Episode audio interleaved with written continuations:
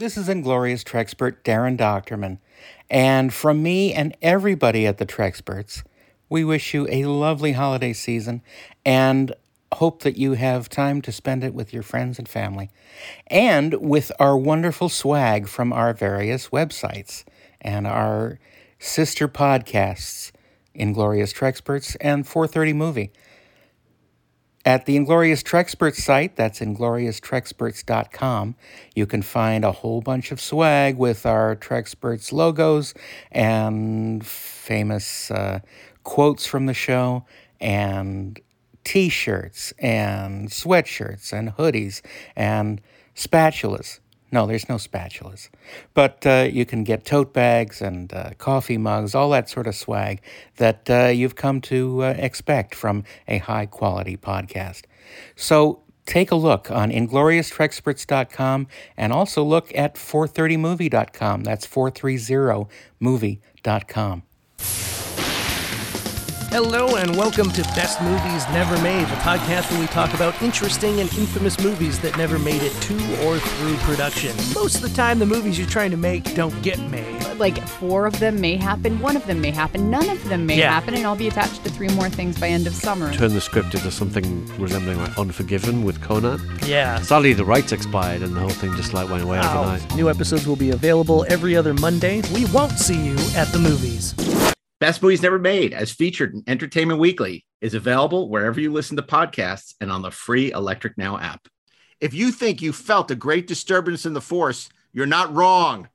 Ed Gross and me, Mark A. Altman, have a new oral history from St. Martin's Press. It's Secrets of the Force, the complete, uncensored, unauthorized oral history of the Star Wars saga. So, wherever you buy books, audio, and video, pick it up today and you can learn the secrets of the force. And don't miss our oral history of star trek in stores now and of course nobody does it better the complete oral history of james bond in digital hardcover paperback and audio. That is all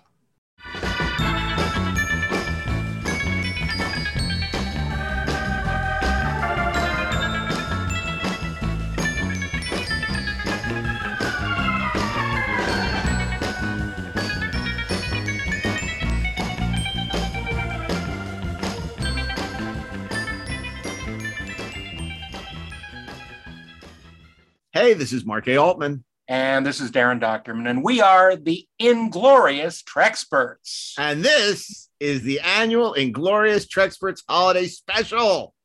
Top movies 101 and you could say we're top men. And uh, top men. And and joining us on this expedition is none other than the man the myth the legend himself the, the man behind the burnett work he's the charles foster kane of, of of geek media it's mr robert meyer burnett welcome back rob Well, you know, it's a great honor to be with uh, you three men, and I look forward to the, well, to boldly going. and, here this Rob holiday says season Rosebud. never gone before. And I would be remiss if I didn't welcome to the show once again, the big show, our uh, our newly minted Trexpert. Uh, he was knighted back at the uh, Vegas convention, Vegas Star Trek convention. None other than the writer of Thor and X Men First Class, Mister Ashley Edward Miller. I am. Uh, I'm so thrilled to be here once again uh, for our our glorious, uh, inglorious Trexperts holiday special. Um, and uh, you know, I was just thinking, Mark, about what you said about being knighted um, at uh, at Las Vegas, and my only regret, my friend, was that uh, I could not share wounds in battle uh, with you as as you did. I like to think that you threw yourself in front of that cart to save a friend, showing great honor and valor. It's a good that day. story. The old wound. The old wound. Um, Yes. So the on wound, I don't know. So, so I have to, I have to ask you guys. You know, Hallmark over the last decade and a half or so, maybe more, has been doing these great Star Trek ornaments. So, uh, for your tree or your Hanukkah bush, um, what would be the ultimate holiday ornament you would want to hang in your house? And I'll start with uh, Rob Burnett. A giant doomsday machine to suck everyone into its maw and end the holiday right quick. the Doomsday Machine. Yeah, and, and a little Matt Decker with the with in the uh in the in, in the shuttlecraft in the No, but, but in all seriousness, I mean, I believe it's this year that they actually have Spock's death scene from Wrath of Khan as an ornament. my God. And I looked at that and I thought to myself, well, there's some holiday cheer for you.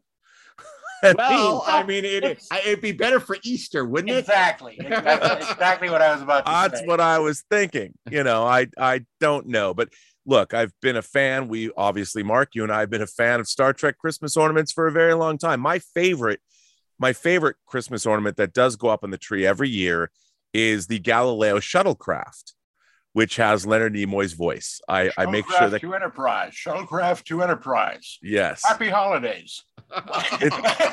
it's just it's fantastic and there's just something about it you know i also put up the motion picture enterprise as well but it doesn't have as many lights on it as i would like but that shuttlecraft is a, a pretty mainstay of our jewish household Well, you know, Rob, you have sort of a checkered past with uh, Christmas ornaments, if I recall. yes i do uh i had the very first one taken away from me by the girl No. that gave it to me By a woman. A woman. trisha lynn bowman miss new jersey A, Oh. a, a moment that was immortalized in cinematic history.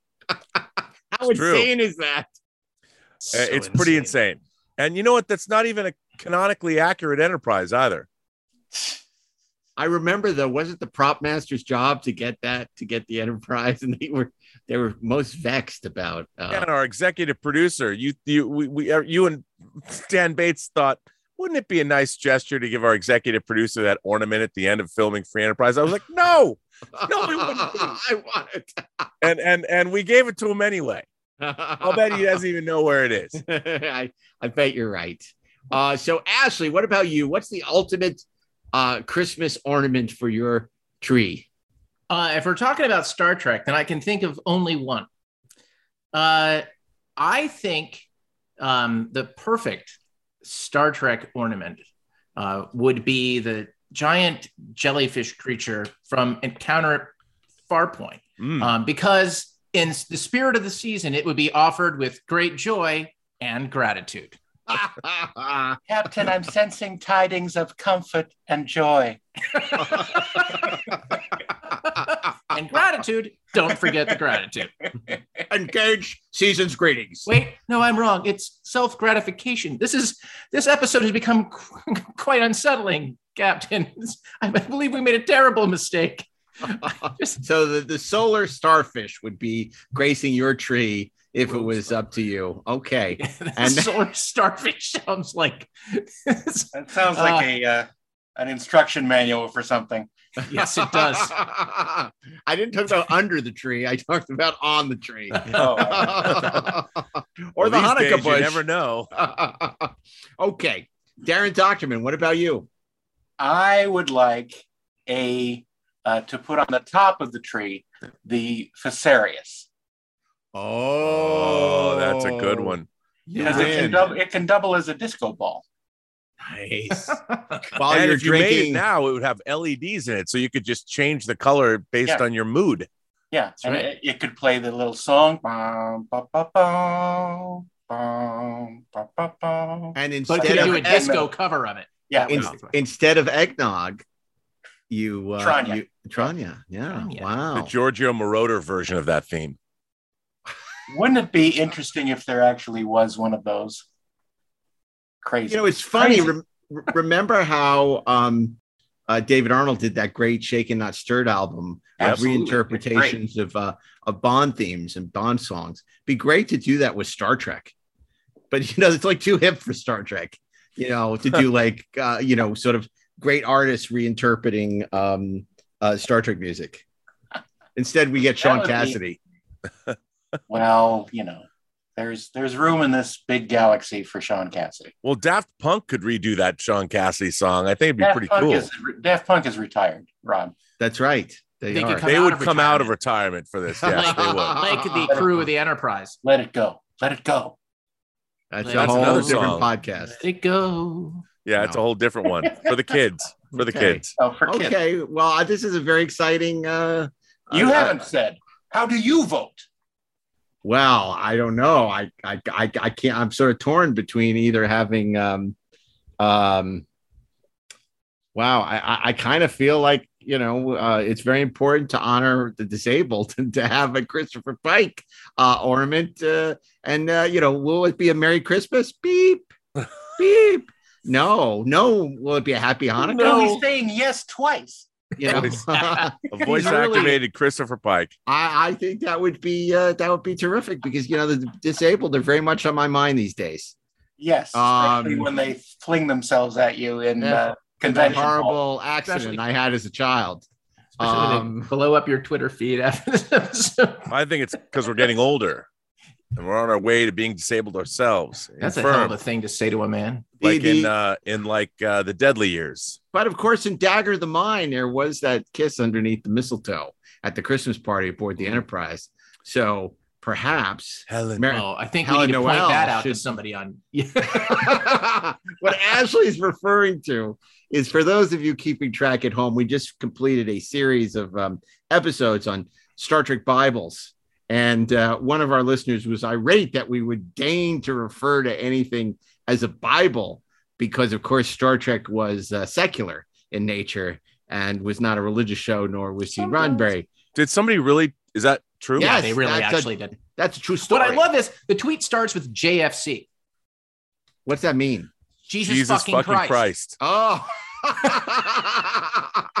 Wow. Oh, I didn't know that. I thought it was like the uh, you know Jewish Federation of Planets or something. Okay.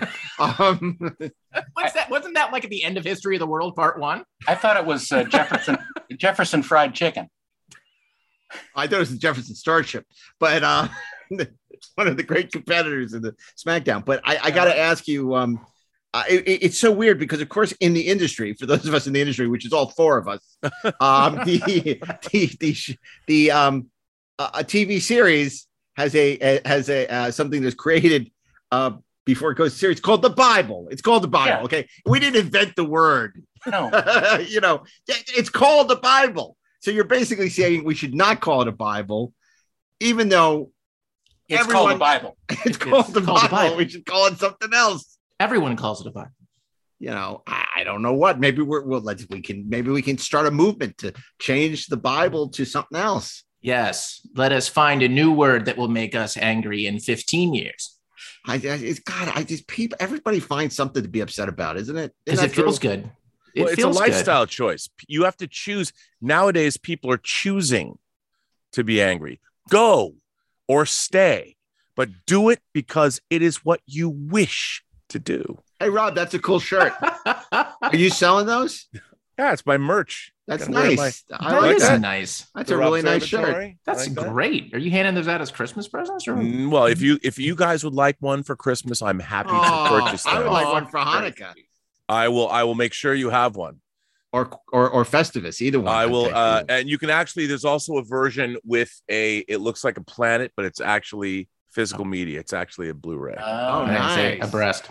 And of course, uh, you can pick up your Inglorious Trexpert swag at inglorioustrexperts.com, courtesy of the multi-talented Darren Doctorman as well. So there's a lot of good swag out there I'll be uh, to be had for the holidays. This is actually these are very comfortable uh hoodies. It looks very you look very comfortable there It's in your very comfortable. observatory. comforted. Roomy. Indeed, indeed. Okay, well listen, roomy. yesterday on on on the previous episode, on our previous Previously, episode, On Inglorious Trek you may recall Captain Picard had been abducted by the Borg. Oh wait, no, we had uh, completed epi- uh, number 85 of our list of 101 uh, greatest science fiction movies of all time. Uh, we ended with Beneath the Planet of the Apes, um, and we said goodbye to the planet Earth. But now we're back with episode uh, episode with number 84 resuming our countdown as we count down to the number one greatest science fiction movie of all time. And again, for those of you who weren't with us for our last episode, I want to remind you that fantasy movies and horror films, as well as superhero movies, are not eligible. We're, we're being very strict about only including science fiction movies. So you may find movies that are considered horror films, but they have a sci-fi element to them. Uh, that makes them eligible. So um, without any further ado, uh, number 84, Ashley, tell us what is in the 84 slot. I'll tell you what's in 1980. What the hell? I'll tell you what. We're off to a great start. I'll We- tell you. Wait, me, I, I, I'm off to a great start. I'll tell you what's in the 84 slot. What is in the 84 slot is a movie from 1981, which is why I got confused. There's too many 80s. Um, uh, and it, it's it's really it's uh it's it's rather unique on this list. It is the only, I believe, well, spoiler alert, maybe there will be more, but so far, it's it's the it's so far, it's uh it's the first. See, I'm off to a great start. It's the first uh, animated film to It's appear. some dumb cartoon rated. G for kids. yeah, that's right. Ah, Um, no, actually, like the uh, the the movie in question. Um, oh it's, Tell us. It's the No, first, no, it's- perhaps last not. of its kind. it's the last of its kind. 1981's Heavy Metal. Columbia Pictures presents Heavy Metal. A trip beyond the future to a universe you've never seen before. A universe of mystery. A universe of passionate fantasies. A universe of terrifying evil. A universe of magic. Heavy Metal.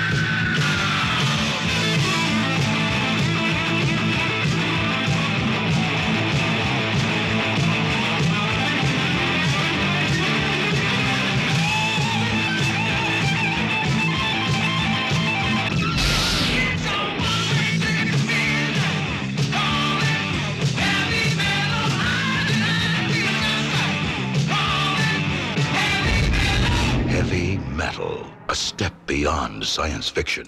Uh, Heavy Metal is is a very special film because, in a way, it created, defined, and solely occupies its own genre. Um, clearly, it wasn't the first example of animation that was aimed at adults. Right. Um, it wasn't the first example of animation um, that used contemporary music. Um, there's uh, all kinds of examples of that. For example, there was, you know, Yellow Submarine. I mean, animation with the Beatles. Um, but the thing that was special about heavy metal was where it took its inspiration and how it melded um, all of these elements together to create an anthology of stories that were linked together by an overstory um, that uh, that was that was that was simple, that was cool, that was fun. Um, it was produced by Ivan Reitman, um, who uh, you know you would know as the man who directed Ghostbusters, uh, who uh, whose uh, whose son just directed uh, Ghostbusters Afterlife. Um, he assembled a just a cast of stars uh, for his voice talent. Um, and just incredibly funny, but also like just incredibly great um, voice performances throughout. And what he did that was incredibly special with this film was he drew artistic inspiration from heavy metal magazine and not just the the literary material right? It's like it's one thing to do an adaptation right? To kind of take that material and say now we're going to do this you know we're going to do this animated version of it. But they actually try to convey the artistic style of the artists who were involved right? So whether you're talking about bernie wrightson or moebius um, it's all there. Uh, and it's just such an eclectic, interesting mix of stories and tones. You have everything from a future noir about a taxi driver uh, who gets mixed up with the wrong girl to a B 17 in World War II uh, that's full of zombies uh, to the great Captain Stern segment um, that is just completely bananas. Um, it ranges from horror to uh, to hard sci-fi to uh, just high fantasy, and it's it's awesome in every way. And in fact, it's been an incredible inspiration to people who work in the animation business uh, for the last. Good lord, has it been forty years? 40 years this year. Yeah. 40 years. Like people like David Fincher, you know, uh, you love Death Robots. on uh, on Netflix. Yeah. I mean, in their hearts of hearts, they wanted to do heavy metal. They they couldn't do heavy metal, but by God, they captured the spirit of heavy metal in Love, Death, Robots. Um, for me personally, on my show on Netflix, Dota Dragon's Blood. Um, Never you know, heard it of it. was, never heard of it, especially not Rob. Uh, it was very much an influence on what we did, right down to taking the, the title of a deleted scene from heavy metal and using that as the title of an episode, which has some thena- thematic connection This um, to that deleted section. this movie also has an incredibly cool connection to Star Trek. I bet you didn't know that, did you? What is it? It's So- shot at Bronson Tell us. Caves. The evil character, the evil, the Loc-Nar, Loc-Nar. is voiced by none other than Canadian actor, because this is basically a Canadian production, Percy Rodrigues. Huh, yeah. Hmm. And Commodore Percy Stone. Rodrigues played Commodore Stone in the hmm. episode Court Martial. Correct. In Star Trek, he also was one of the great voiceover trailer artists Yeah. of the 70s that Do it famously. Come on, come on. Terrific Darren. voice. Do it. Jaws. Do it. Do it, Darren. It's as if God created the devil and given him jaws. See, I can't, I can't go that low. That was awesome. uh, uh, Percy Rodrigues is an Afro Portuguese actor that was actually born in Montreal. And uh, what a handsome man he was. And uh, if you grew up in the 70s, if you're a kid of the 70s, you knew his voice. Yeah. And when I first saw this movie, I saw it at the same theater that I saw Star Wars in in Seattle at the UA 150. Yeah, I had to said, walk- I'm not asking for it. I demand it. I demand it. Uh, I, I knew as soon as I heard his voice as the Loc-Nar, I'm like, that's Percy Rodrigues. amazing. No, I mean, look, it- there's nothing about this movie that isn't amazing. Like, I mean, and if, if you look at just the like the the soundtrack, I mean, who, what mad genius thinks that you know what we're gonna do, kids, is we're gonna take um, Sammy Hagar and Blue Oyster Cult and Journey and Black Sabbath and Stevie Nicks, and we're gonna mix them up with Elmer Bernstein. That's Uh, what we're gonna true. do musically, and it's awesome. Well, the Elmer Bernstein score is, I mean, for a guy whose scores include everything from Stripes to the Magnificent Seven to Sweet Smell of Success And Ghostbusters. and And Ghostbusters Ghostbusters. and Airplane, heavy metal is extraordinary. It's a It is. great, great score. It is a great score. And I have to point out that there's another Star Trek connection to this movie. Oh Lord. A wrecked, refit um, motion picture enterprise appears in this film. Does it appear in the very beginning? No, It- it appear. I think it appears in either in the Captain Stern sequence or Good Nyborg. You know, when Harold Ramis they're snorting up the um. Right. Uh, that it's uh, so beautiful, so dangerous. So beautiful, so dangerous. I th- I think it's in So Beautiful, So Dangerous. It also had an incredible one sheet. Yes, Yeah, it did. does. The artwork, the key art's beautiful. Yeah, yeah, yeah, yeah. I had that. I had that as a kid in my room. Love that one. Love that one sheet. Um, yeah, it's a great pick. You know, I mean, anthology films are you know usually hit or miss, and you know, my you know my I kind of feel it's kind of hit or miss, but when it hits, it's it's great fun. Yeah. So that's Awesome. number 84. Awesome, eighty four heavy metal, big inspiration on Ashley's show, Dota Dragon's Blood, currently airing on Netflix. It has a Bible, by the way. It does. Um, so, um, it even has a small catechism. That's the screwy part. I don't even. that brings us to I love when people tell us what things should be. Right. When we It's know what our they job are. To tell them. Yeah, exactly. Everybody has an opinion. Remember the days when expertise mattered? When not oh, that, those days was, are long gone, Mark. when not everybody No. was was not everybody's opinion was equal. Back when people actually who knew things mattered, their opinions mattered more than the people who just talked for the sake of talking because they thought they their opinion was worth the same. Podcast. Oh, shit. Number 83, 83. Darren Doctorman. For those of you who are paranoid about the uh, coming uh, subservience of mankind to AI, um, perhaps Dun, dun, no dun, movie, no movie uh, besides Terminator, which played with the idea, but not really. It's that was more of a uh, uh, a shoot 'em up.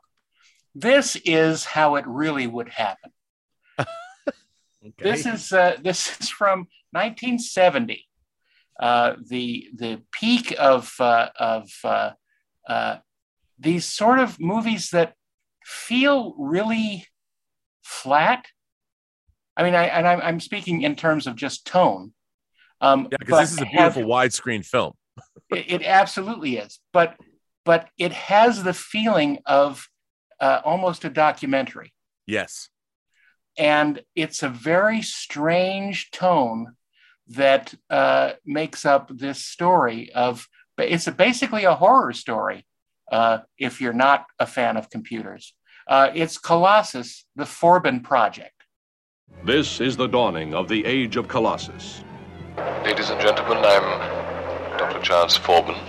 In a few moments, Colossus will address us directly. This is the voice of world control. I bring you peace. It may be the peace of plenty and content, or the peace of unburied death. The choice is yours. Obey me and live, or disobey and die. The frightening story of the day man built himself out of existence. Colossus, the Forbin Project.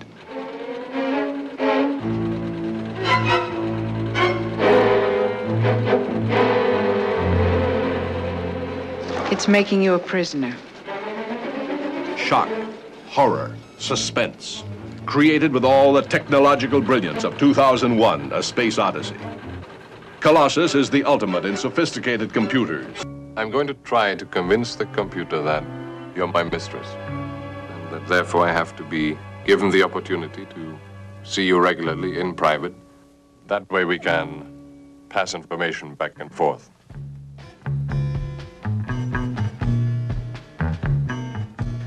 Four times a week. Good night. This is insane. When do you think you'll be able to attempt the overload? Colossus sees all, senses all, knows all, controls all armaments and all defenses.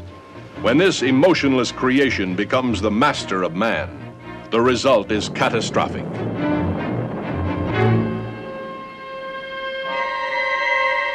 The Supreme Council of the USSR has ordered as of 2300 hours Moscow time tomorrow the activation of an electronic brain exactly like ours, which they call Guardian. They built Colossus, supercomputer with a mind of its own. Then they had to fight it for the world. The missile has just been launched. It is heading towards the Sayan-Sibirsk oil complex. Guardian has retaliated. Retaliated. It may be too late, sir. Oh my God.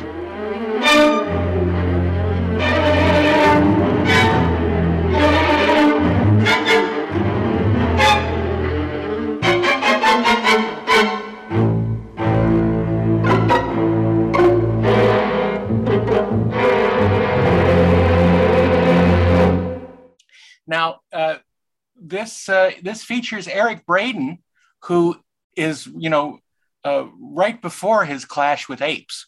So um, he was well prepared to deal in this uh, in this sci-fi world back in the seventies. And it's a uh, shared universe. He's Dr. Hasslein in this too. I think I think that would be great if he were the same character in in, in these movies. Um, it was directed by Joe Sargent, who was a Star Trek director. He directed the Corbomite Maneuver, and uh, uh, it's uh, it's pretty it's pretty frightening because uh, it's completely believable that uh, you know the if if we go if we go full bore let's trust the scientists. This is where we might go actually. And i know that's not a popular opinion but um, but frankly this is uh, this is one of the scarier things. Now uh, I, I worked on a, a project that never got made called uh, uh, Robopocalypse, which uh, sort of works on the same premise uh, in that uh, the more complex the uh, systems that we give computers to The take greater care the of- need for play. no. uh, the the the more power we give them, the more they'll take because they think they deserve it. Um, and it's actually a good argument uh, given by Colossus in this film that uh, obviously mankind is not to be trusted. And uh, for his protection, I will control things now. Um, so it's actually a, a, a, reasonable position by the antagonist in this film. Um, it uh, the the setup is that both uh, the United States and uh, the Soviet Union gives power to control their launching of nuclear missiles to these big mainframe computers. I mean, this is obviously a mainframe in the 70s, uh, took up a lot of space, and uh, you know our iPhone is more powerful than that now. But let's just say that uh, there existed a huge, powerful thinking machine that uh, took up the inside of a mountain, and uh, that's what they put in control of the nuclear missiles, and uh, and so when they finally connect the two uh, brains from Russia and the United States, there's silence for a few minutes. and it's like that old joke that, you know, you ask the supercomputer, uh, is there a God? And it, you know, you wait for a couple seconds and it says, there is now you know so it's it's uh, it's frightening because the two computers talk to each other and they figure out you know what this is a dangerous situation. Let's uh, let's not have the humans deal with this at all anymore. And it's uh, it's it's very paranoid. It's very um, you know fear of uh, fear of the strong state fear of uh, uh, powerlessness. And it's it's really it's really intense, you know, especially for a 70s film, uh, which are sometimes, as I said, a little flat. But this is this is a fun one. Uh, you know, if they remade that today, like you could have the the two supercomputers talk to each other and then go on an adventure. It could be a buddy comedy. Right. right? It'd be like they can, Cheech, they can and, rob Cheech and the internet. Chong. Cheech and Chong's Electric Dreams. Come on, Right. guys. Who's What- with me? What I do want to point out to is this movie is a literary adaptation, and the, there are three books in the series.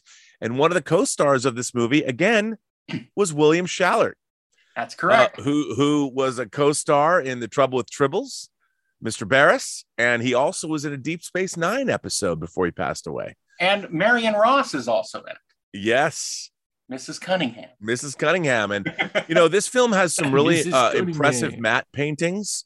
Yep. There's a lot of uh, really great work uh, Matt that was looks done. great in this movie. Uh, there really is, and uh, I think that And the course- film, The voice of Colossus is the great Paul Frees, yeah, the great Paul Frees, who is the voice of the doom of Earth in Beneath the Planet of the Planet Apes. the Apes. So it's all related. and Admiral Yamamoto in Midway, but that doesn't really connect with anything we've just said. Um, and also, you know, this was released by Universal, and in the early '70s, this came out in 1970. They they released this, and they released um, Silent Running, Yep. which I'm sure is on this list at some point. Yes, maybe I don't know. Should we not talk about that We'll yet? find maybe out later, won't we? Maybe Who we'll knows? find out. Maybe we but won't. uh, you know they did release this i just have to say on laserdisc Yeah. they released colossus and silent running in the widescreen format letterboxed on laserdisc together so kudos to universal for always giving colossus the forbin project the love that it deserves. This movie actually when you go i watched it recently it's really good. Yeah. it's really smart. It has a lot of humor. It's it's got some sexy time in it. It's uh it's uh it's a good little movie. Yeah, I'm a big fan of Colossus too. I, I'm really glad it's on this list. I, I would imagine a lot of people who are listening to the show haven't heard of this film. Yeah. and it's worth uh, seeking out. it's really good Um, it's it's a really terrific um, film, and you know the 50s and 70s movie, uh, 60s and 70s movies, really good at synthesizing our fears. You know, Cold War paranoia, later our fear of computers, and uh, you know, and and and turning them into compelling entertainment. You know, later, you know, once they get into the 80s and 90s and beyond, movies aren't about anything. You know, they're not really they're fueled- escapist there. Yeah and and and this is back in the time where you know it's it's a very interesting look at our feel of how potentially computers not only could be an asset but uh, a real threat um to humanity. And it's Well, it- it's a great This film was a this was a film where you could you could go on a Saturday matinee and uh, and watch for a couple hours and and and leave the theater being really depressed about the uh, possibilities of the future. Not only Paul Frees, you know, we talked about Percy Rodrigues having one of the great voices in the history of cinema, and James Earl Jones. Paul Frees is up there in that pantheon of Oh, amazing absolutely. voices. And he's he's you know he's a, a very famous uh, Disneyland voice. He's the voice of the uh, Haunted Does Mansion. always my way. Absolutely. Well, I for one welcome our new robot overlords. You know, it was As interesting. should you. I mean, this film, um, the idea of AI as our new overlords, we saw it in Logan's Run. We saw it in Demon Seed. Uh, this idea that computers would wind up controlling human destiny was something that was very much at the forefront of science fiction in the 70s. Little did we know, right? I mean, sure, it like it didn't take the form we expected. Little, it took did the we know form how of willingly we would give would- up our right. our, our Yeah. personalities to the computer. Sure it turned out to be twitter right which is a, it's like the the equivalent of like you know of the destroyer being the stay puft marshmallow man and ghostbusters but at the It's end of the day Twitter, it's Facebook. yeah that's well it's both of them man it's Or like it's- Meta. yeah meta it's like it's social Dude, media so in meta. general like is just is is the robot apocalypse that uh that we uh, that we fear But by the way, this movie is now 50 or wait a minute. Yeah, it's 51 years old. Yeah. We learned nothing. Yeah. Yeah. I mean, 51 years ago, uh, they were telling us whether whether you are on Eminiar and Vendikar or whether you were a Colossus was being in the building a machine in the um Grand Canyon. Whatever. Well, I don't know if you've even, you know, read like recently in the newspapers, they've talked a lot about about giving a lot of control over drone warfare to AI so it can sort of calculate and move quicker in terms of launching an attack or deciding if there's too much risk and sort of allowing the AI to control. And it's like, did you see Colossus the Forbin project? no, Well, this is a terrible idea. I, I will say that that conversation, and I, and I, I say this with some knowledge of it, like with the that conversation has been going on for at the very least 30 years. And I will tell you what the objection is and what the objection always will be. That the the here's the thing to watch for, like, and to go, oh shit, something has changed and it's going to be scary. Nobody, right, wants to give up control of their button because it's their button. And if things get screwed up, it's on them. We have the technology right now to take uh, to you know to to inter- to fully integrate like you know the naval forces on the water or forces in the air right we can do all of those things but there's a there are kind of political emotional reasons why we keep a, a human in the loop like you heard the torpedo explode, and I was never here. exactly. That was James So- Earl Jones by way of Sulu. Right. what if James Earl Jones played Sulu? The performance of George Kai today will be played by James Earl Jones. It's like the playbill we get the replacement. Um, okay. Okay. Well, that was Colossus, the Forbin project. Now we're up to ni- ni- 82. Now let me tell you about 82. Uh, You guys are probably familiar with um, uh, uh, Mr. Smith Goes to Washington and the, the filibuster. Well, for many years, I've wanted to talk about this film on our little podcast. And now, at last, I finally get my chance. So, Well, I see back. you found a way. life will find a way. Life finds a way. So, so sit back and grab your dinner and enjoy because we're going to be here for a while. Well, it's a shame we can't hear this because we have to break for a commercial. Number 82 is The Black Hole. There is an inexorable force in the cosmos where time and space converge. A place beyond man's vision, but not his reach. It is the most mysterious and awesome point in the universe. Where the here and now may be forever. On my ship, you ask.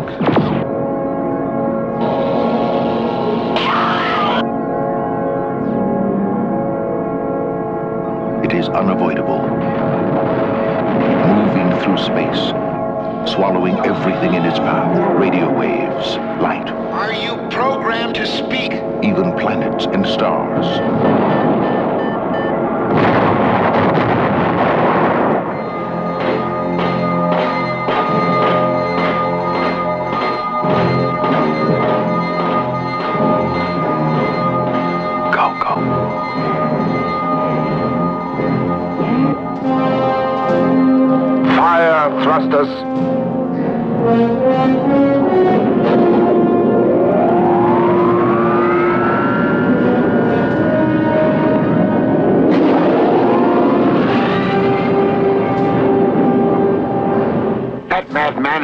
Straight for the black hole. What'll we do? We wait. Mm.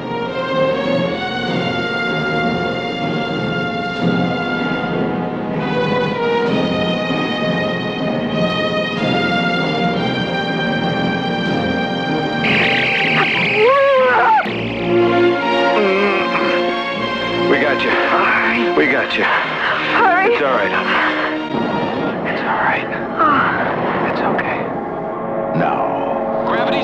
Gravity's at Dan. My God, I think it's got us. man is about to enter We got a break here, too.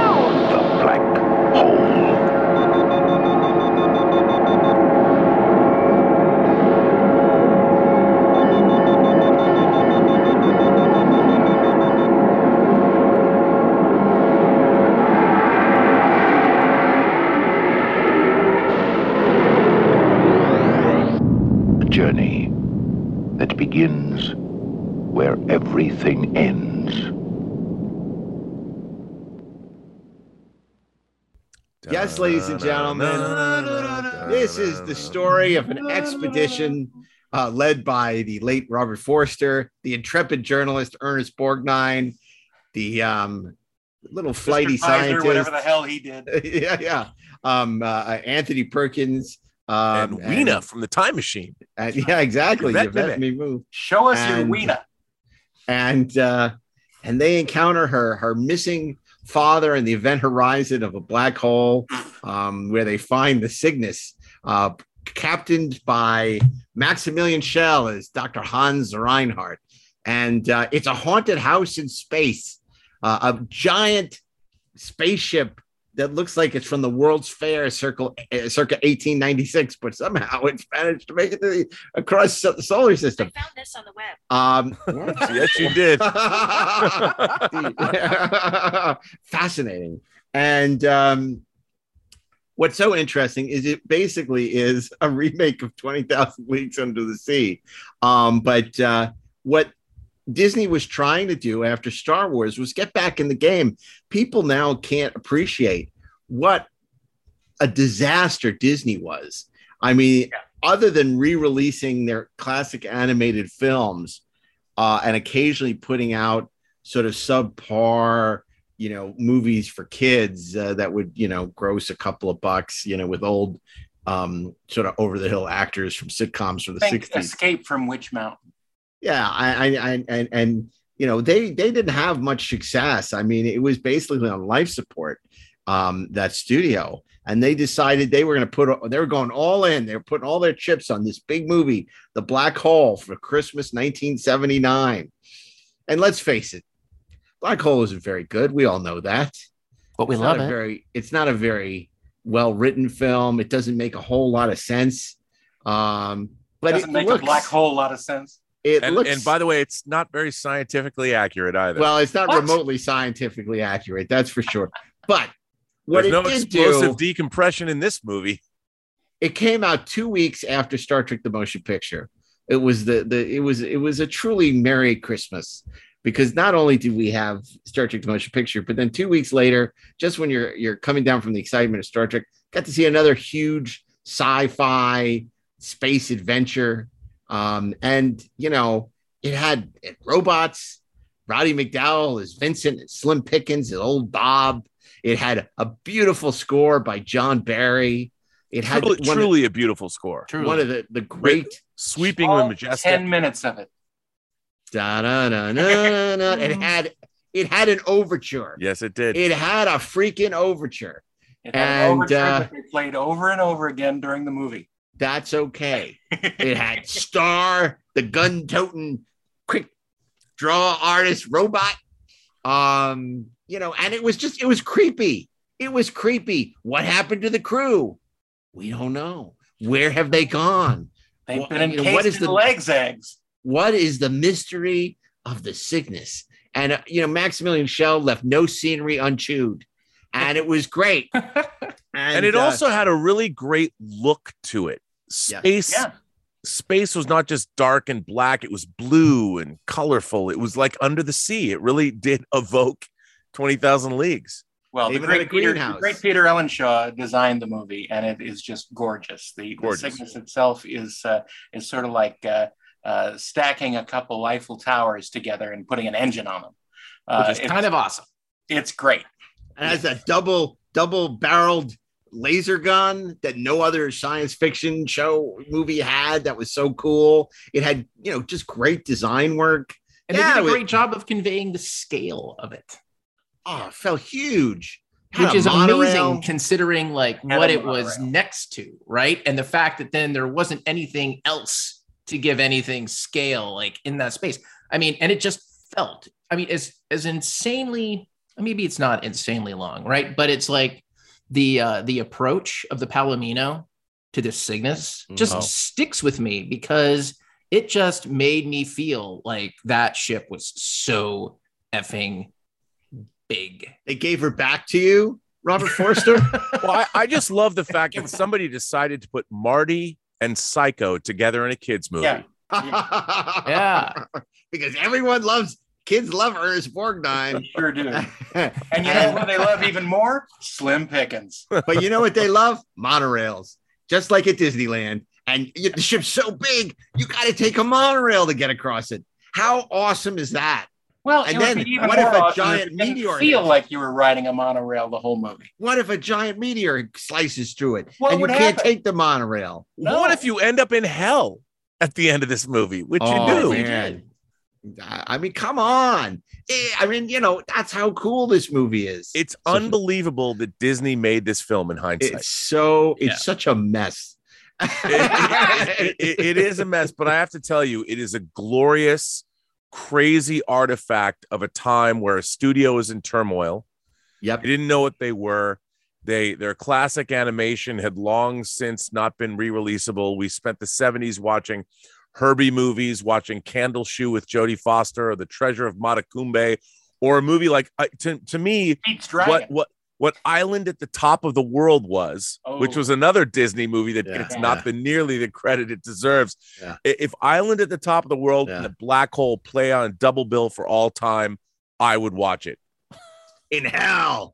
Um, so, so, so, but you know, and also it's like, you know, where, I mean, the, the director was from the Disney stable of directors. I mean, it's just like, you know, they thought they were doing Star Wars and, you know, but they didn't realize, you know, Lucas had a vision. And they didn't know, understand Star Wars. They didn't understand the success of Star Wars. And yet, the fact that they, they, they were, you know, it's like Vina. They didn't know how to put Star Wars together. You know, they didn't have the blueprint. So instead, it's this weird, it's like a Frankenstein of all these different parts, old Disney movies and weird sci-fi conceits and 50s stuff and and and and these actors who have no right being in this movie. I mean, Hans, uh, you Maximilian Schell said he had no interest in doing the movie, but they were going to fly him to California. He'd be here for a couple of weeks, and he figured he could do writing on a script or something. Like he had no interest in being in the movie, and you could tell. But I mean, you know, I, and Rob and I have told this story on the podcast before, but it's such a great story. I love it. When we were at Cannes with Free Enterprise and Bill Shatner, we were going to the Free Enterprise party, which was also co-sponsored with uh, a movie called the Henry Jaglom movie called Festival in Cannes, and and at the party was Maximilian Schell, and so for the first time since Judgment at Nuremberg, Bill Shatner was reunited with with uh, uh, Maximilian Schell. Two each other- starship captains. Well, that and Rob and I just looked at each other. It's like the hell with Judgment at Nuremberg. It's Dr. Hans Reinhardt and Captain Kirk together for the first time. and I have to also say that that one of the great byproducts of this movie was at the time toy companies who had all missed the boat on Star Wars were looking for the next best thing. So Mego, the toy company, had gone all in Yeah. on the black hole. They had their three and And three Star Trek: The Motion Picture. yeah, Oh, and it wow. was Not a very Merry Picture, The Black for Hole. them. They had three and three quarter inch figures and 12 inch figures of Ernest Borgnine, Anthony Perkins, Maximilian Schell, and Persis Robert Khambatta. Forster, and Yvette It's just like, I, and the robots. Unbelievable. Oh God, I know. Meanwhile, if, if it's Octurian, baby. Diamond Select came out with some great Vincent and Old Bob and Maximilian figures like last year. Yes, they did. How cool is robots that? were great designs. They were. They were. Darren's looking at us like, "Shut up." No. I'm not. I'm not. I, I have nothing against the design in this movie. No, it's like it's It's it's, interesting. It's else. yeah. I have- I mean- it's like it's, it's like somebody took a 50s uh, storytelling uh, approach. They combined it with you know actually a 50s uh, science fiction aesthetic, Yeah. and they and they placed it in the middle of this this amazing like special effects like just creation right of of of the cygnus. Like somehow like around this they built that. And that to me is the is is the most awesome thing about the black hole. It's the It's- science fiction story that your mom would come up with. I mean, Oh, seriously, you haven't it's- met my we- mom but yeah you, you- you- you give them these ingredients and then ask them to put it together into a science fiction movie, and that's what you get. Yeah. By the way, I, I just have to add this story. Um, my step grandmother, Sissy Schoenfeld, may she rest in peace.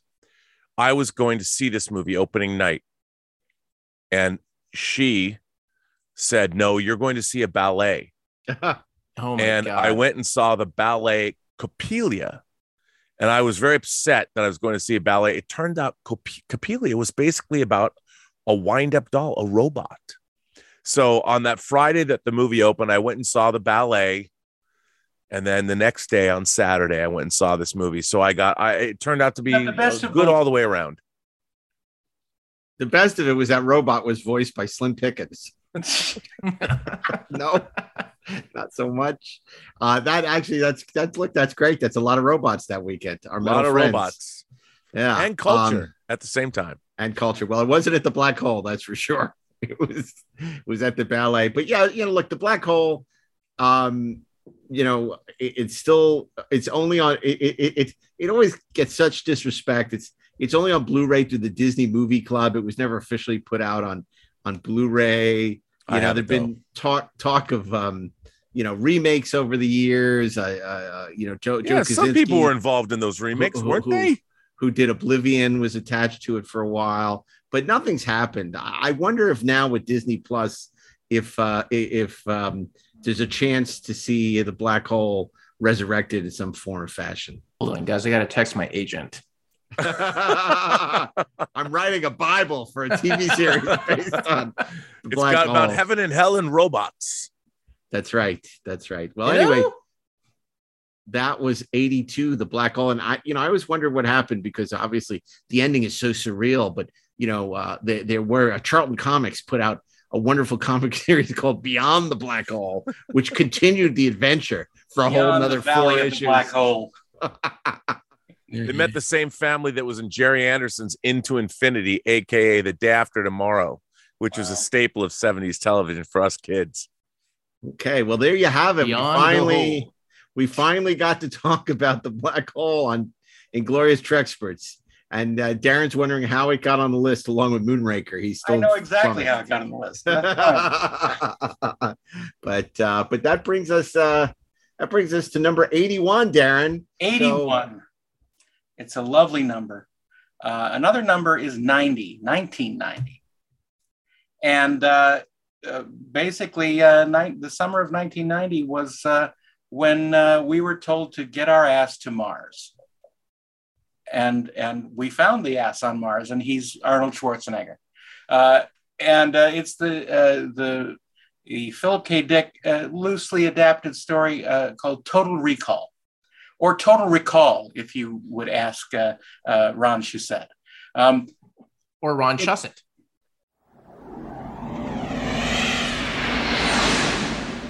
Your mind. It is the center of your life. It is everything you hear, everything you see, everything you feel. It is everything you are. How would you know if someone stole your mind?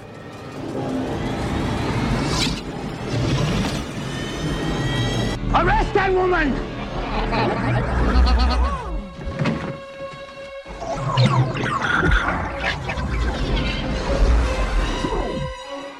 Quaid. Cut. Get ready for a surprise! We can't let him run around. He knows too much. They've got your bug. I get a lock. There! The bug's in your skull. Ah! Take this thing out of the case and stick it up your nose. Don't worry, it's self-guiding. Got him. I lost him.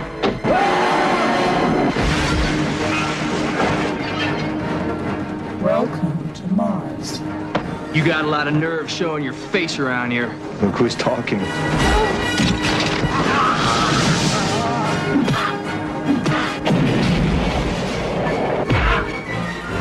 They erased your identity and implanted a new one. If I'm not me, who the hell am I? He's got a hologram! Welcome to Johnny Cab. Drive. Where can I take you tonight? Please fasten your seatbelt. I want Quaid delivered alive for reimplantation. That's for making me come to Mars. You wouldn't hurt me. After all, we're married. Consider that a divorce.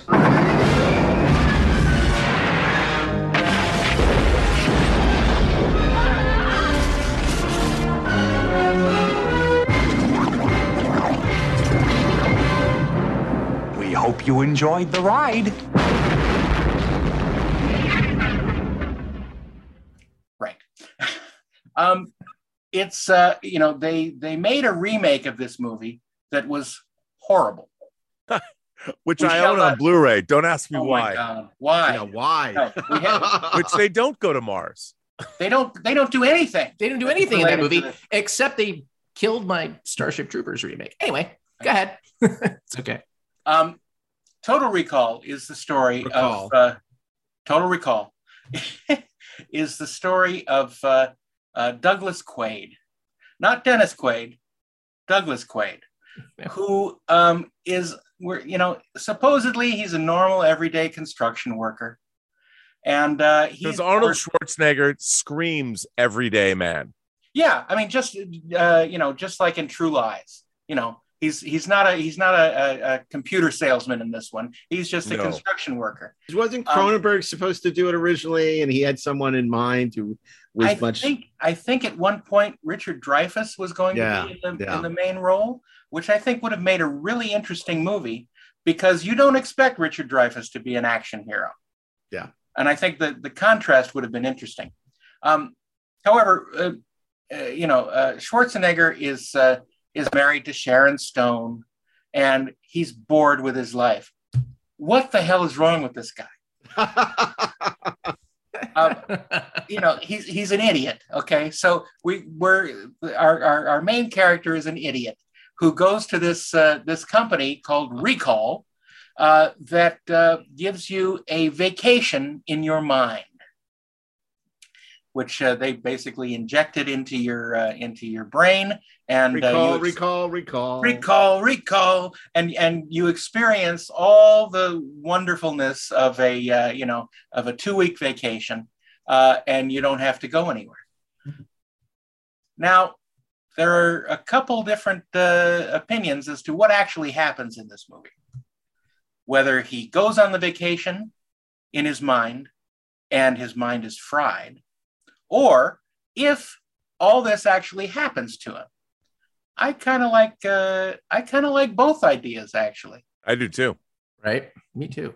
The ultimate But, uh, staycation or because uh, all the all the parameters that they ask him when they are uh, uh, setting up his vacation, um, all these parameters come true in the realization of the uh, of the experience, and it's uh, it's very funny because uh, it basically turns this supposedly mild mannered dude into a uh, into a uh, heartless killer and a uh, action adventure star.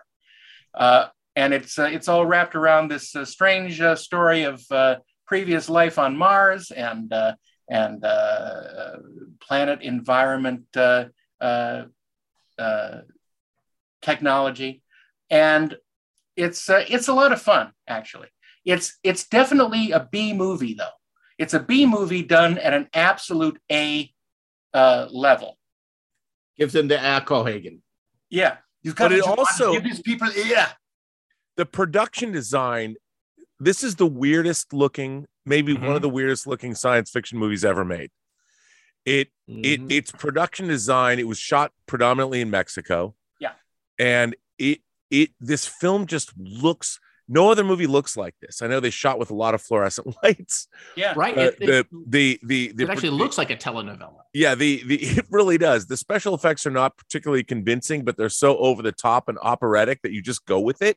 Yeah, It's all And- very theatrical in a way. It's very theatrical, and it's there's something nothing looks or feels like this movie has a terrific Jerry Goldsmith score. Absolutely. Well, the, the production design was by uh, a friend of mine, uh, Bill Sandell, and he um, he made full use of the uh, of the environments down there near Churubusco. And uh, there was a lot of uh, you know poured concrete and stuff like that that uh, was in the uh, train station, and and he he basically riffed on that stuff, and I think it's a very interesting look. And again, y- like you said, we hadn't seen it before or since. But, you know, also Jost Vacano shot it. Yeah. And it's very flat.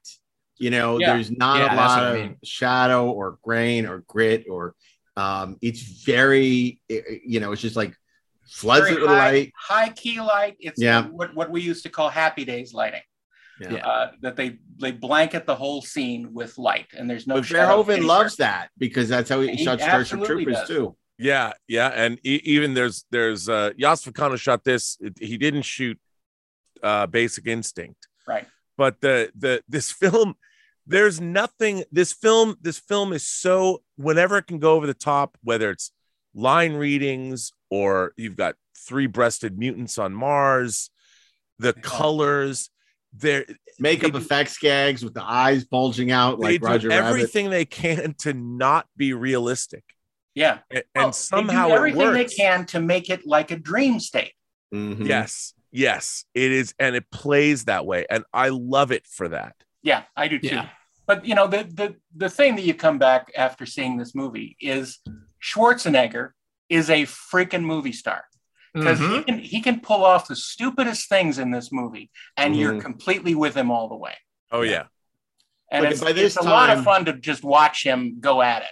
And by this time, you expected those Schwarzenegger witticisms, and they all work. It's like you know, consider this a divorce, and you know, uh, see you at the party, Richter. and it's just like you know, it's great. You know, it, it it's almost those James Bond one-liners, and he is playing this sort of secret agent on Mars, so it works. If I'm What's- not me, who am I? What's so interesting about this movie is when you watch it today, you look at this and go, "What happened to movies? Ha. Nothing looks like this." I mean, this everything about this movie, even the opening credits Yeah. with the with the, the flowing upwards. I mean, it's so.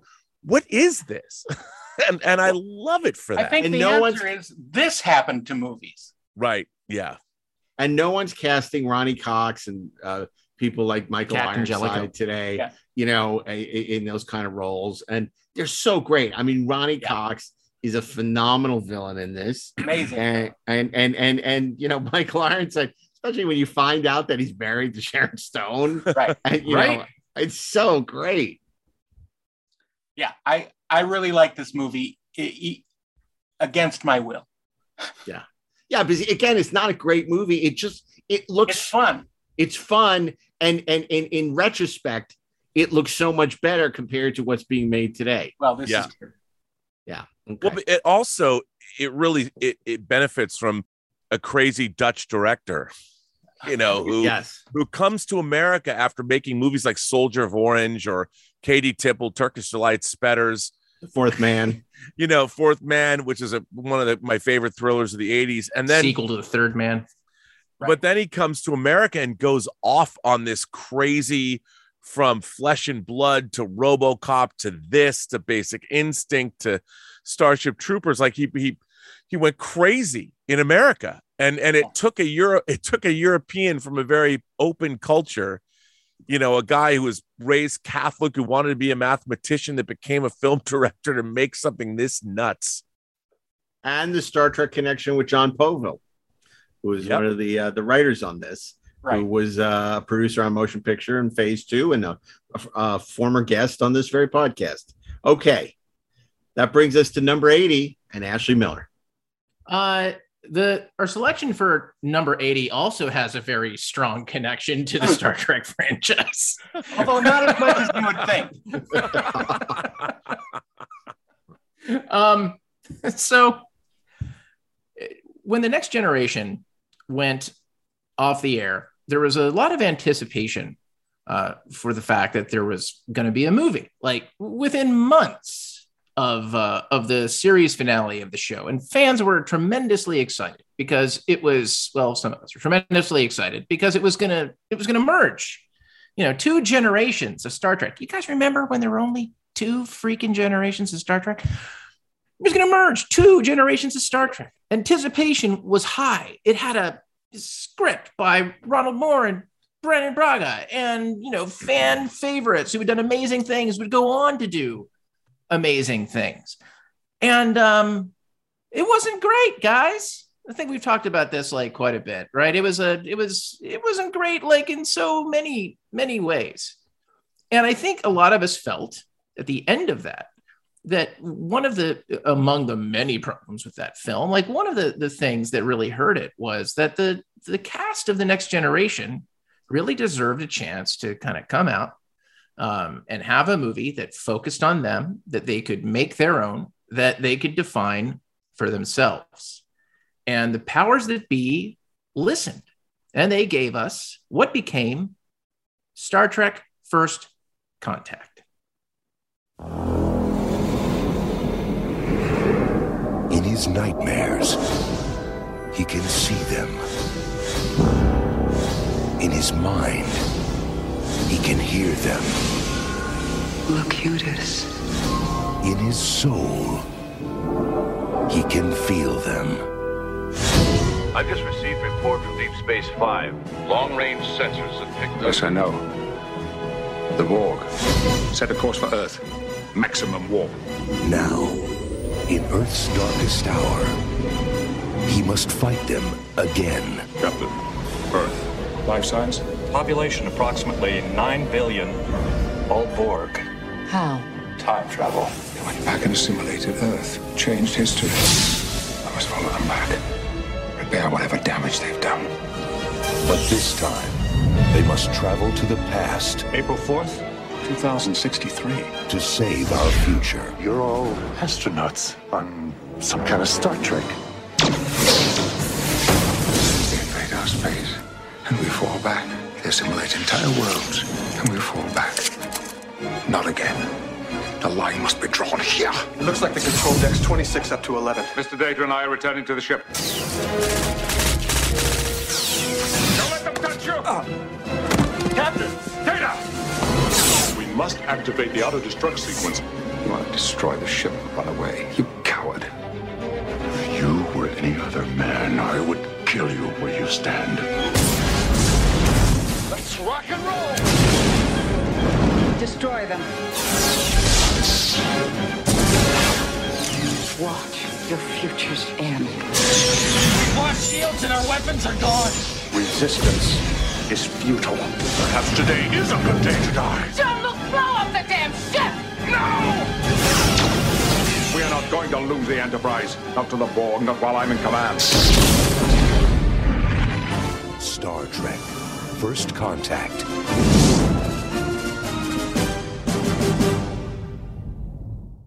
So I'm going to go on record and say, I mean, look, I, I, I, I think that we all dig this movie. um, probably to varying uh, degrees. But I happen to I happen to love this movie. It's my I mean, favorite of the next generation. It's movies. it's it's yeah, one hundred percent. I'd like to talk about an article I wrote about this movie for Sci-Fi Universe magazine. When back when like back when uh, we were so young. Star Trek Um, Worst we Contact. were never so young. Wow, this is Well- the worst Star Trek movie. Well, I disagree with you. Um, and that's why I'm doing number 80 for like the 101 like best science fiction movies.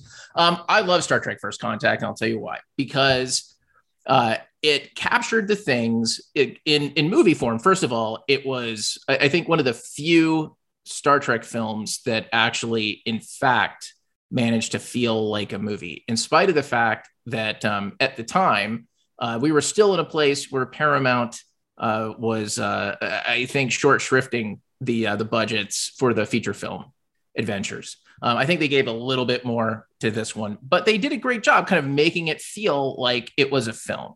Um, the second thing that it did was it leveraged the strengths of the cast, uh, particularly Patrick Stewart, um, who came out swinging, right? Like, I think that Patrick Stewart was a man with something to prove, right? That he could take a film like this, a big budget feature film, and be the lead.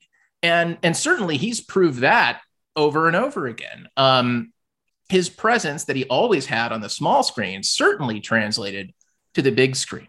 It's it's a cool story. He's got a great relationship with the great Alfre Woodard, uh, who plays Lily Sloan, who is essentially the point of view of the audience and knows nothing about Star Trek. And ultimately, what I appreciate most about Star Trek First Contact as a Star Trek fan is that it is, in its own way, a movie about Star Trek.